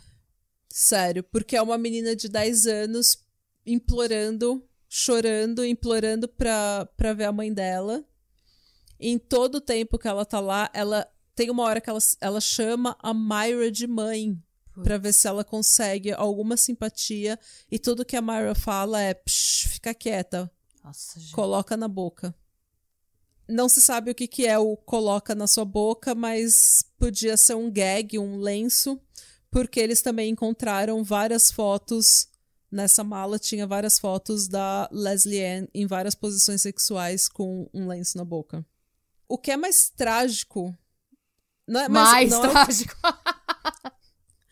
Não é o que é mais trágico, mas o que é mais bizarro e creepy é que durante todos esses 16 minutos dessa gravação, em que a gente tá ouvindo essa menina implorar pela vida dela e pela mãe dela, tá tocando Little Drum Boy, sabe aquela musiquinha de Natal? Nossa, Sabe aquela gente. música que a Angela canta no na festa de fim de ano da empresa, no The Office? Que é aquele Come They Told Me, param pam pam. Sim. Então, não é à toa que, tipo, vários policiais veteranos começaram a vomitar e passar mal ouvindo essa música. É, ouvindo essa, Essa, essa fita. fita. É, a Myra disse que ela não tava no quarto quando isso tudo Mas ela não aconteceu. tá falando? ela tava... Sim, é ela na fita falando, literalmente falando, Psh, coloca na sua boca.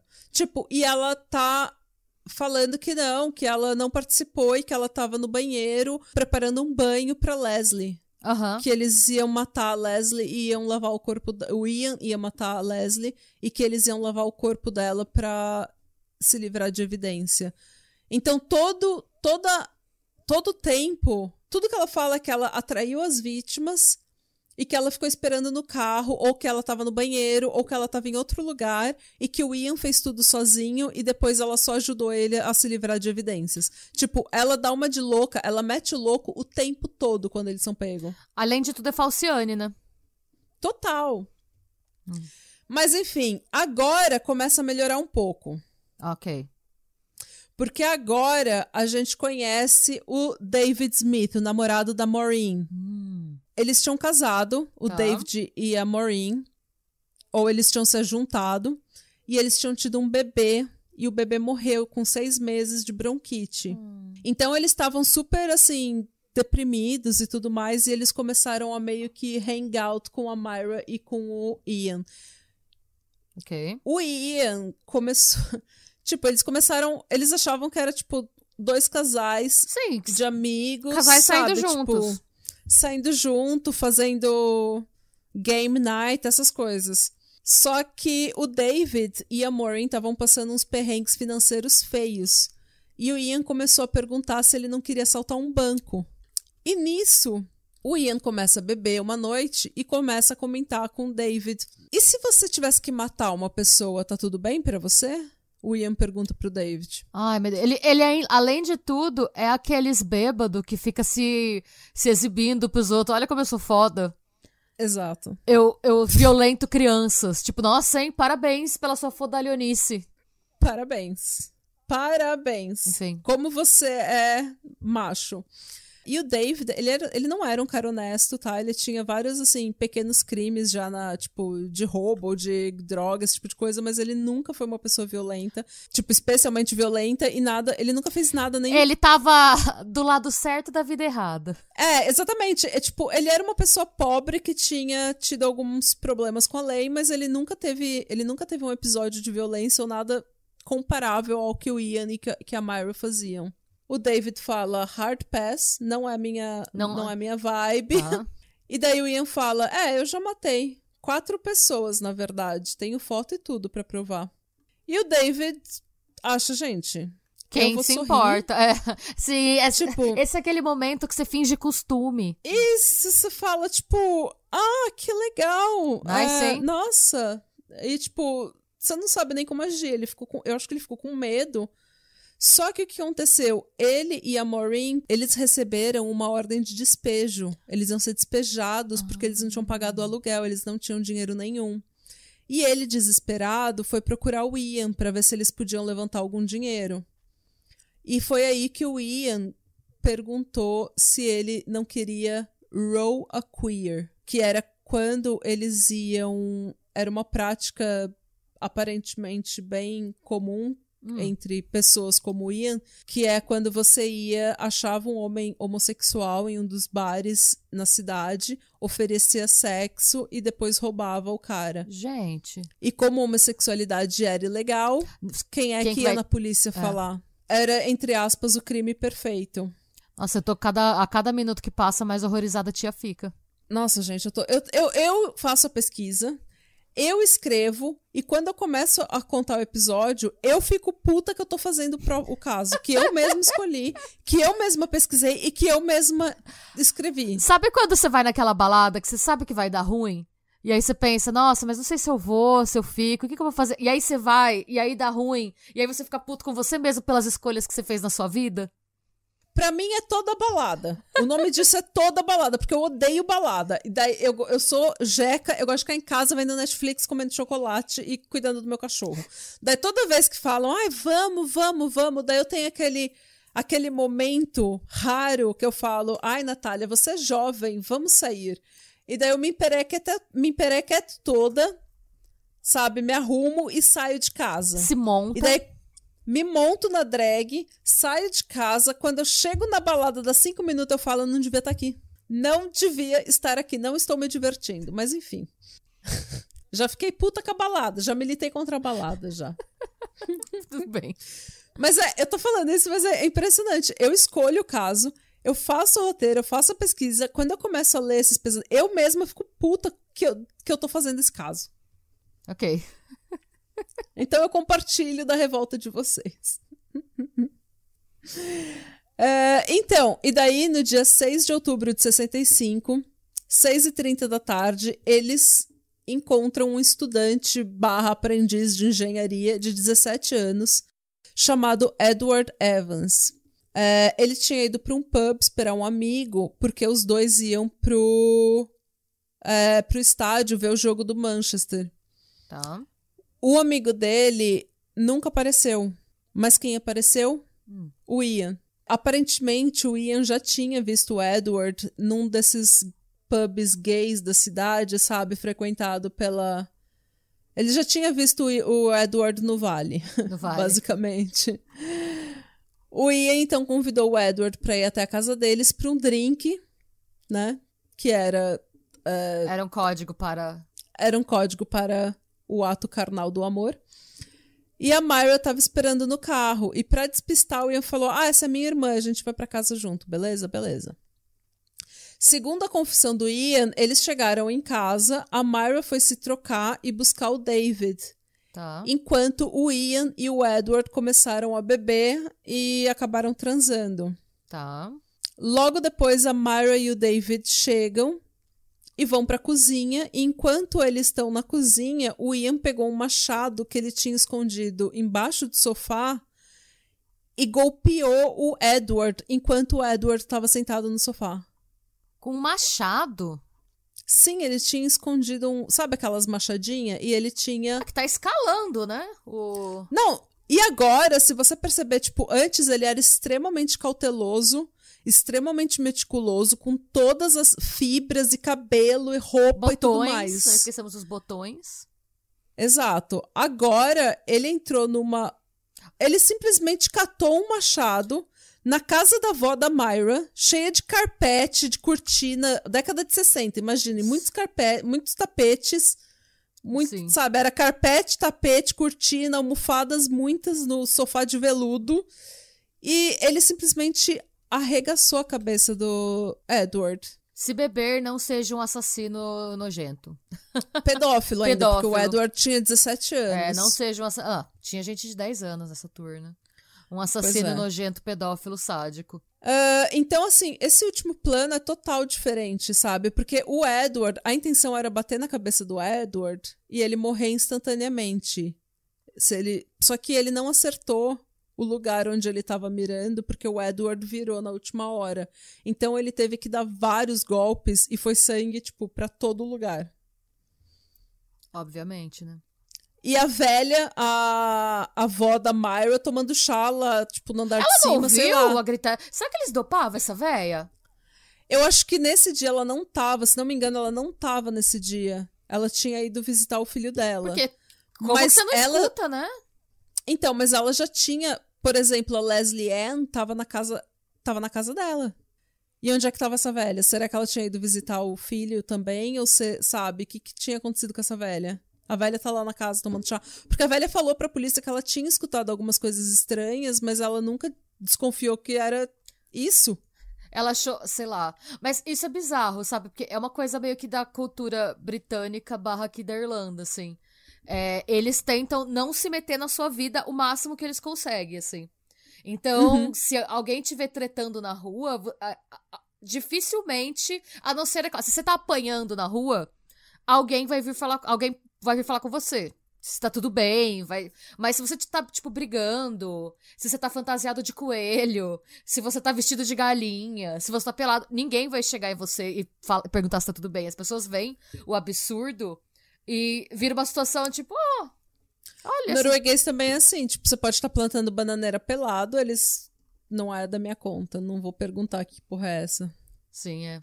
O Jeffrey Dahmer t- podia ter atacado. Se saísse alguém com algema, Jeffrey Dahmer style, sabe aquela vítima dele que saiu com algema no braço? O Sim. irlandês ia falar, "Ah, ah, esses jovens fazendo seus jogos sexuais. Pois é. Enfim, iam fofocar entre eles e se passa ela correndo, é. Então, por outro, eu, eu imagino que ela deve ter ouvido e achado, sei lá, e, ah, Tipo, ah, não vou me meter porque ela é uma menina adulta e uma mulher adulta, eu não posso me meter e, na, na é, vibe e dela. aquilo, tipo, ah, ela tá aí brigando com ele agora, mas depois tá os dois abraçados. sei lá. Sim, entre tapas e beijos. É. Ou ela só não queria se dar o Ah. trabalho também, né? Tipo, ah, foda-se. Tipo, é, já criei essa porra aí, agora, Ai, agora que ela deixa é em grande, paz. ela que se cria. Eu só quero tomar chá. Só quero tomar meu chá e aproveitar o resto da minha aposentadoria, pelo amor de Deus.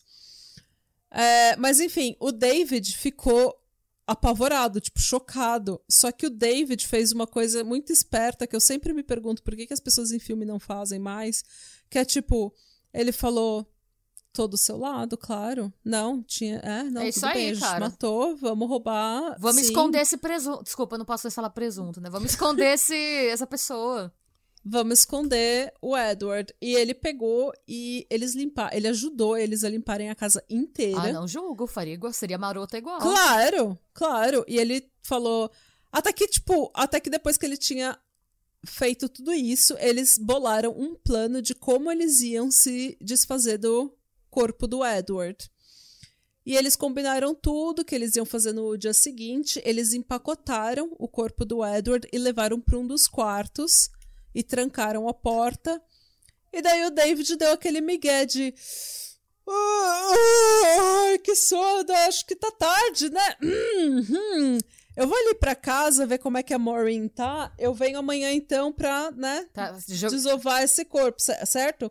Ah, Beleza. O plano tá, ok? Tô super a, a bordo do plano, tá tudo certo. É, parceiros no crime. Quando ele saiu da casa, quando ele chegou em casa, Eu nem ia pra minha casa, eu ia direto pra polícia. Mano, quando ele chegou em casa, a Maureen falou que ele tava passando mal. Ele tava suado, sabe? Tipo, tremendo, gritando, vomitando. Ele tava passando mal real. Imagina, tava mas tendo... também imagina você tá bebendo Puta. na sua casa e de repente um dos seus convidados, ou você tá na casa de um brother e ele pega um machado e abre a cabeça de uma pessoa que tá na sala. Não, e, tipo, o plano era roubar o cara. Nunca foi. O plano nunca foi matar o cara, sabe? O Ian foi total, assim, rogue. E o David, como eu falei, ele era uma pessoa que tava passando por algumas necessidades e ele tava desesperado por dinheiro. Ele era um cara cheire, mas ele nunca foi um cara violento, assim.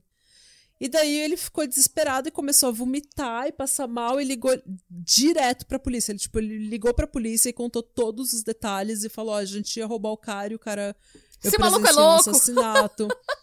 Mano, tipo, o, o David literalmente ligou pra mãe e fala: Mãe, vem me pegar que eu tô com medo, sabe? Tipo. Qual que é o problema desse maluco, galera? Eu só queria ficar de boa aqui.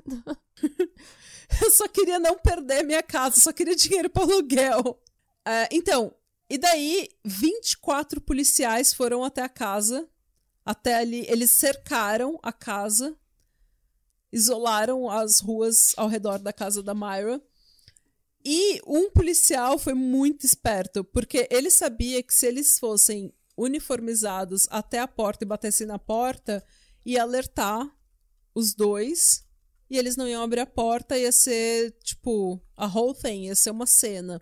Então, o policial viu um cara levando pão, entregando pão, porque eles tinham, sabe o homem do leite, assim, o homem do pão que vem entregar pão e leite de porta em porta que eles tinham? Sim, sim. O cara do que entrega a... o vidro de leite. Isso. Então, e daí tinha um cara que tava entregando pão. E o policial pediu: "Cê- Eu posso pegar seu uniforme e a sua mercadoria usar como disfarce? Ele falou, obviamente, e o policial chegou lá disfarçado de padeiro. Meu Deus, gente, que Bateu. icônico, imagina.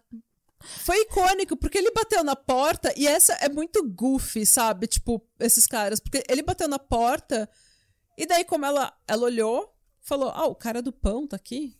Ela abriu. Quando ela abriu a porta, o policial já entrou e falou: Cadê o homem da casa? E ela: Não tem homem na casa, eu não tenho marido. E daí ele olhou pra sala e tava o Ian. Dele, e aquele homem ali? Tipo, Ah, esse é meu boy. Tipo, a Myra dando uma de louca, não, não tem homem aqui não. E ele, e aquele homem ali? E o Ian, tipo, oi. Nossa, o gente. Ian tava na sala escrevendo uma nota, um bilhete pro chefe dele dizendo que ele não ia trabalhar porque naquela tor toda ele tinha machucado o pé. No ato de assassinar o Edward. E daí o cara do pão finalmente falou: Olha, eu sou um policial e eu recebi uma denúncia sobre um crime que aconteceu nesse endereço e eu vou revistar a casa. Ele começou a revistar a casa até que ele chegou no quarto que estava trancado e a Myra pegou e falou: Não, esse, esse quarto está trancado faz tempo, a gente não tem mais a chave, a gente perdeu a chave. E o Ian deu uma de louco e falou: Olha, simplesmente fala pra ele onde que tá a chave. E falou pro policial: Olha, ontem a gente bebeu e uma briga saiu de controle e aconteceu um acidente. É, ele ia jogar a... uma legítima defesa, será? É. Só que tem um outro porém também. Hum. O policial, então, pegou eles e o plano da Myra e do Ian era sempre foi que, tipo, se eles fossem pego, eles iam dar uma de Thelma e Louise, sabe? Tipo, Ah, fugir se matar. fugir se matar, mas sem, não sem antes matar todos os policiais. Tipo, eles iam ser pego atirando pra todos os lados. Ok. E quando o Ian foi se vestir, porque até então ele tava de cueca, quando ele foi se vestir pra ir até a delegacia pra ser preso, ele queria pegar uma arma que, tava em- que ele guardava embaixo da cama e matar o policial. É por isso que ele não resistiu quando ele falou, quando o policial falou o que, que tem nesse quarto, ele falou: "Ah, só dá a chave". Cola lá. Porque ele. Ah, cola lá, beleza. Porque ele ia matar o, o policial. Só que ele tinha esquecido que ele tinha mudado a arma de lugar na noite anterior, quando ele foi, se- ele foi colocar o corpo do Edward no outro quarto. Então, nada aconteceu. E os dois foram presos, Claro. obviamente.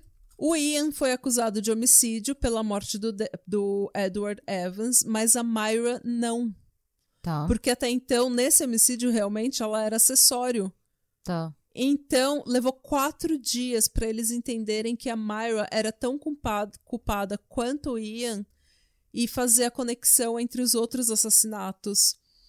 E nesses quatro dias, ela destruiu evidência freneticamente. Ela queimou foto, ela queimou filme, ela queimou é, documento, ela queimou caderno com plano que eles tinham. Putz, ela teve tempo, então, pra... Ela teve quatro dias E mas a polícia achou num caderno do Ian o nome, ele tinha escrito o nome John Kilbrid, que era o menino, o primeiro menino de 12 anos que eles mataram.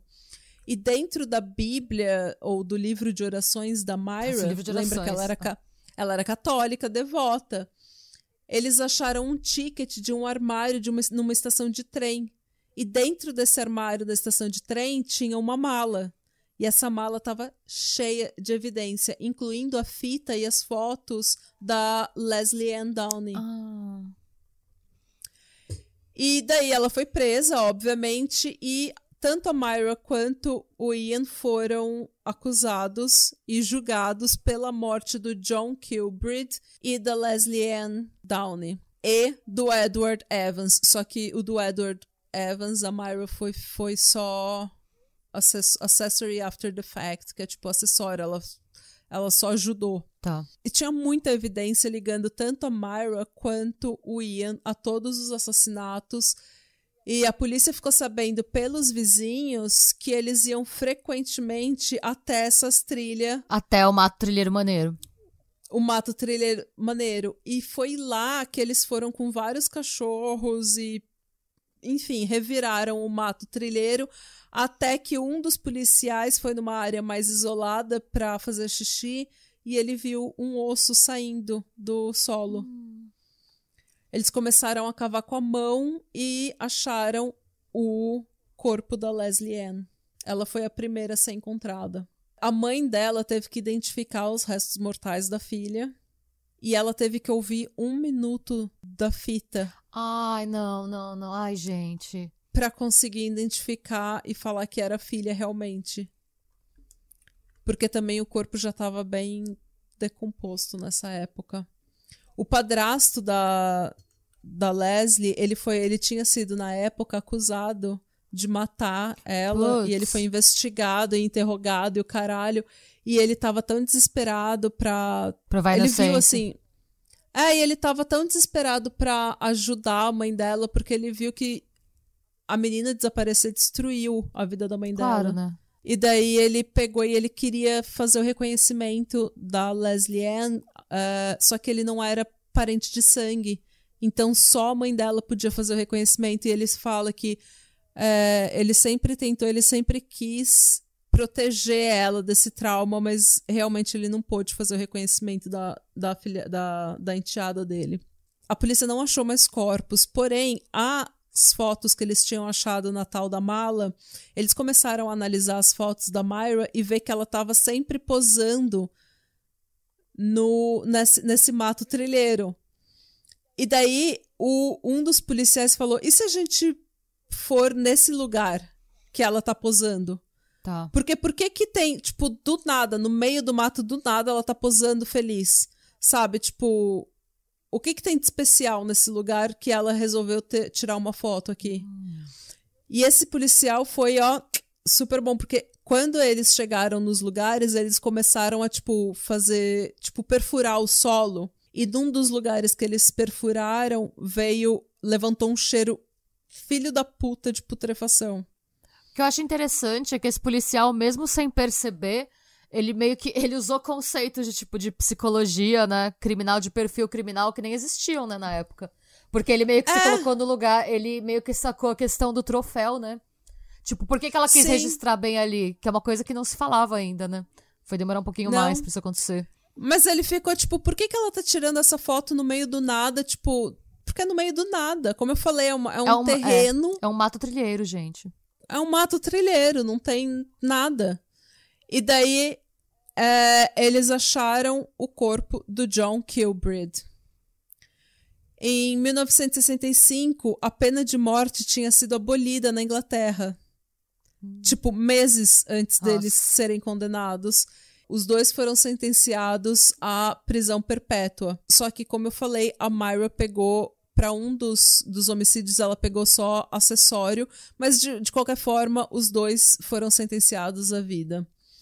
A Myra continuou dizendo a vida toda que ela era uma vítima Aham. que ela era uma mulher manipulada e mesmo assim ela continuou o contato com o Ian e eles É. até pediram, eles entraram com uma solicitação para se casar na prisão.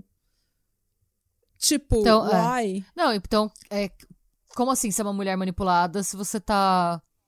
Abusada, tadinha de você, mas você pede pra casar com ele e continua o contato com ele três anos depois que vocês são presos. Tipo, ninguém comprou essa historinha dela. O que eu acho engraçado é como a história se repete, né? Porque eu pensei na Carla Molka. Sim, E foi o quê? 30 anos depois? Sim. 1986, a Myra tentando apelar, né, para ganhar a simpatia do público, porque ele foi odiado. Só que, como eu falei, o Ian, ele era um homem relativamente bonito, inteligente e ele era charmoso. E ele sempre falou que ele era um filho da puta ruim, que ele não obedecia a moral dos homens e blá blá blá, que ele era um puta de um mala. Ele reconheceu isso e quando não teve mais jeito, ele confessou o crime.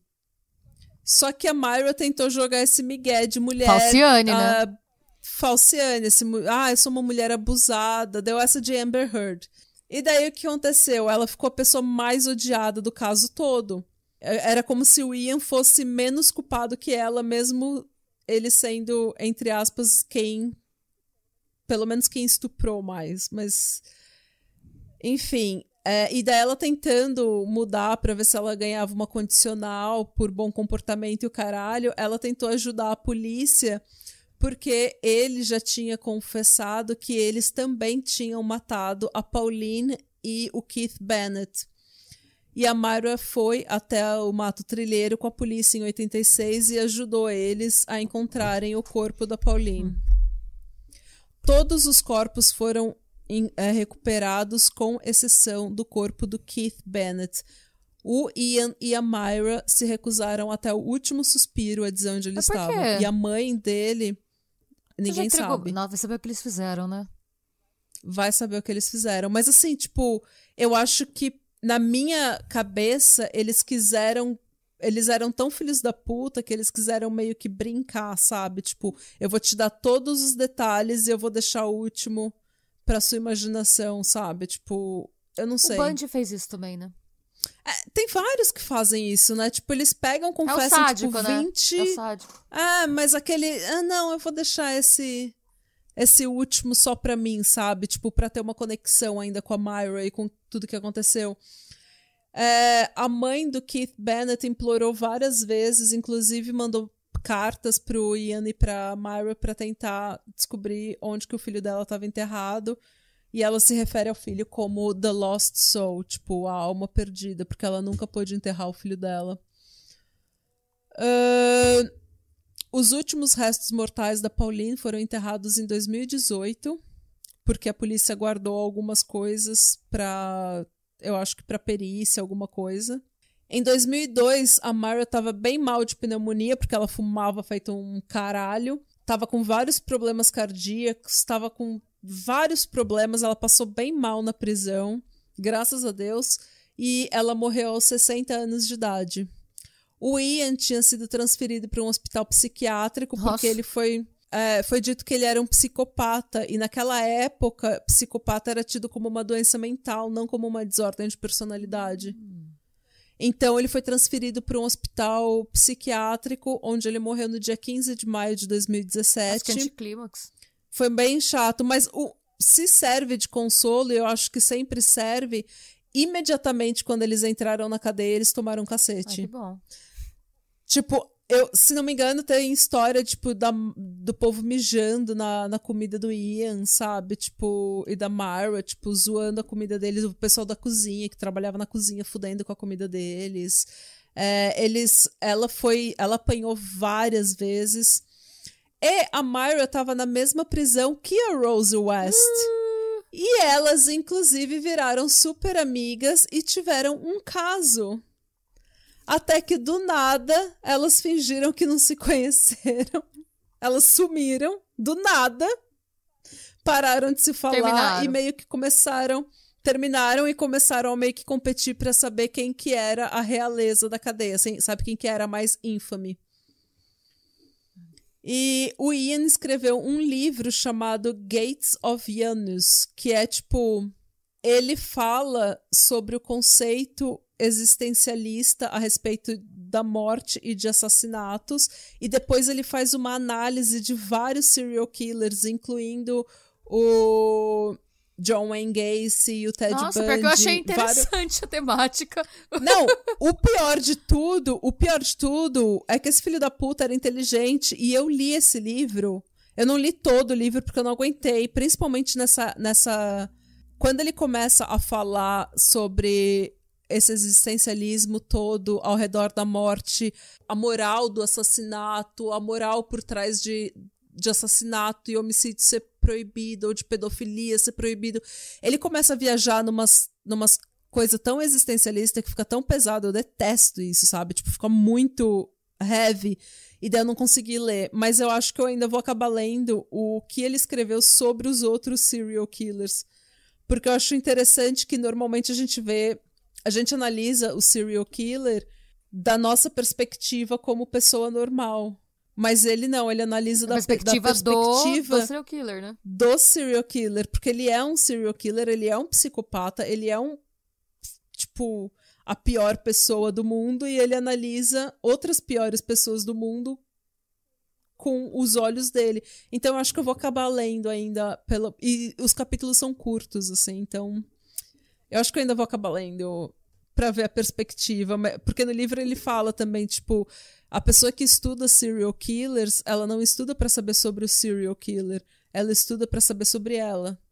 E eu achei que isso foi um pensamento provocativo que me provocou uma certa curiosidade. É um pensamento provocativo tipo... mesmo. É, não, porque eu entendo o que é. ele quis dizer, porque muitas vezes eu, quando eu tô mal, eu gosto de ver true crime porque eu vejo pessoas piores que eu. Eu vejo pessoas que lidam com a vida pior que eu.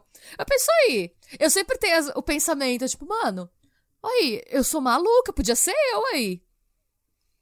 Ah. Ainda bem que eu não sou, tá vendo eu acho... eu sou controlada? Não sou tão. Eu sou maluca, mas não nesse nível. Isso eu não faria.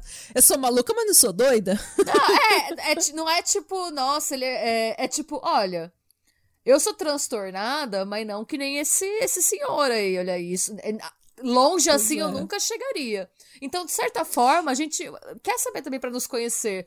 É, e eu acho que a gente que gosta de true crime, que gosta de saber o que essas pessoas como essas pessoas funcionam é porque gente, essa curiosidade mórbida que a gente tem provavelmente vem disso de, de você literalmente não entender o que essa pessoa sente.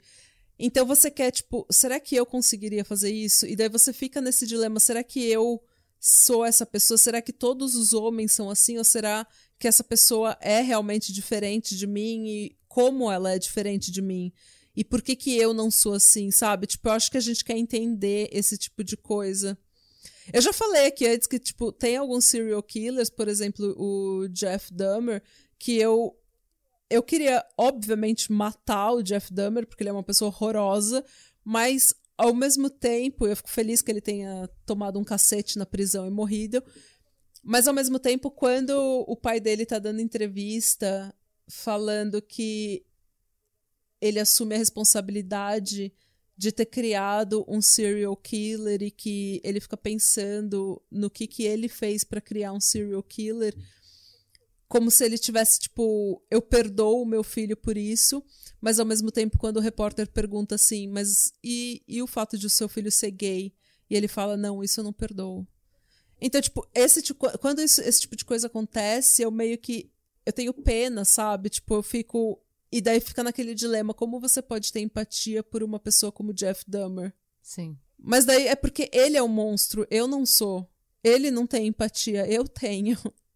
tipo, então. Mas a, eu acho que a gente acaba vendo essas histórias realmente para entender sei lá, quem a gente é realmente. É, foi um pensamento provocativo. Sim, não, é uma coisa que te faz pensar, porque realmente, a partir do momento que. É, é, é uma coisa que a gente tem que falar, porque não é tipo, nossa, eu estou lendo para saber de mim porque eu acho que eu sou igual a essa pessoa. Não, é. Não. O que me faz ser eu é exatamente eu não ser essa pessoa. E às vezes a gente precisa, é. principalmente se você é ansioso, se você tem alguma questão de autoestima, como esta que vos fala, é. é... É, é tipo, é um, dá um certo alívio você saber, ok, eu não sou assim, eu tenho vários probleminhas, mas esse não é um deles. É. Pelo menos pra mim, né? É tipo, dá. É, tipo, é, não, dá mesmo. E. e, e é. e você, você quer saber o que, que te difere daquela pessoa e por que que você não chegou naquele. Você não procura entender para ter simpatia, você procura entender para saber realmente que O que te separa dessa que- pessoa, tipo. o que te separa dessa pessoa e por que que a sua vida é melhor e você é uma pessoa melhor. Eu acho, pelo menos, eu não sei. E o que você acha? Nos É conte o que você acha.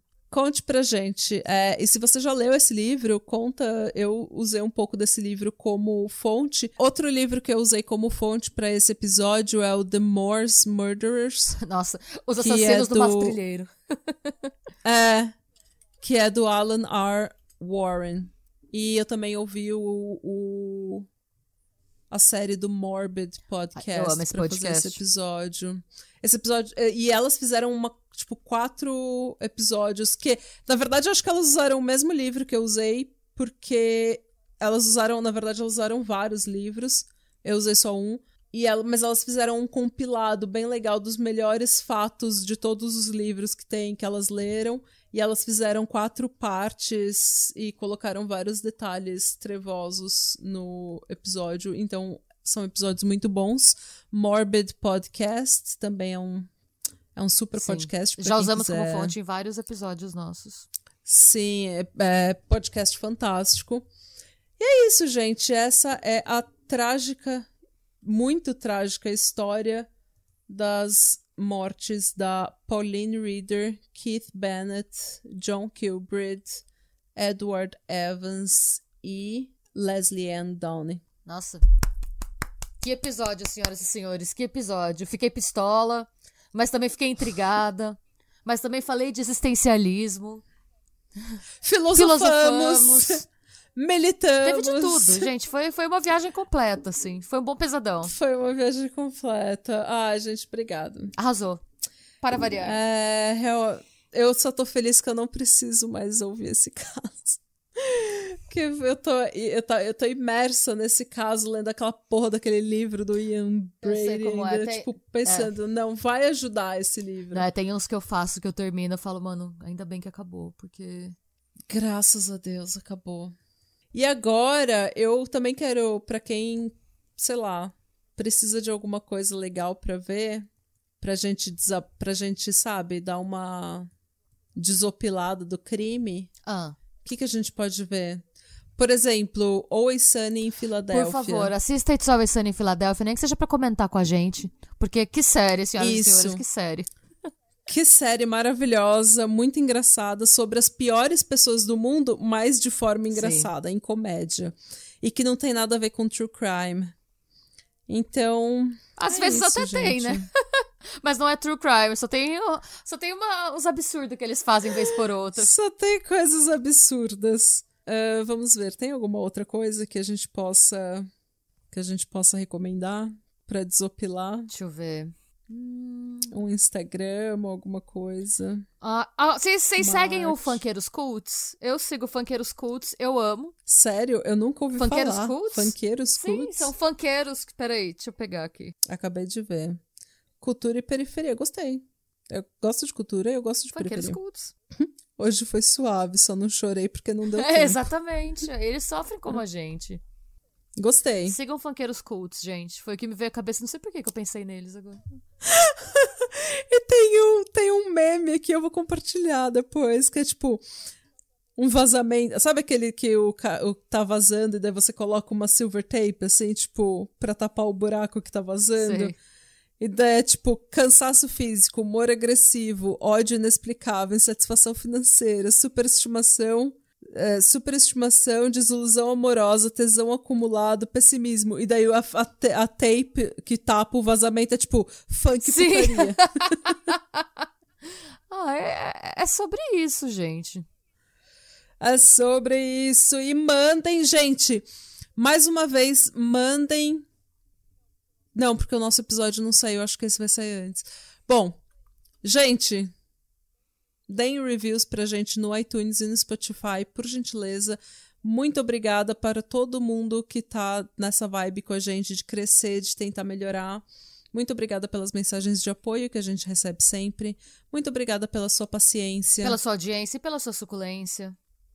Exato. Tem muita coisa boa vindo, a gente tá se esforçando pra estar tá cada vez melhor. Sim. É, Tem coisa boa pra caralho chegando. Não esquece de avisar a gente que se você tem alguma sugestão de merch, porque queremos renovar nossa, nossa coleção com muitas brusinhas, muita caneca, muita coisa legal pra vocês.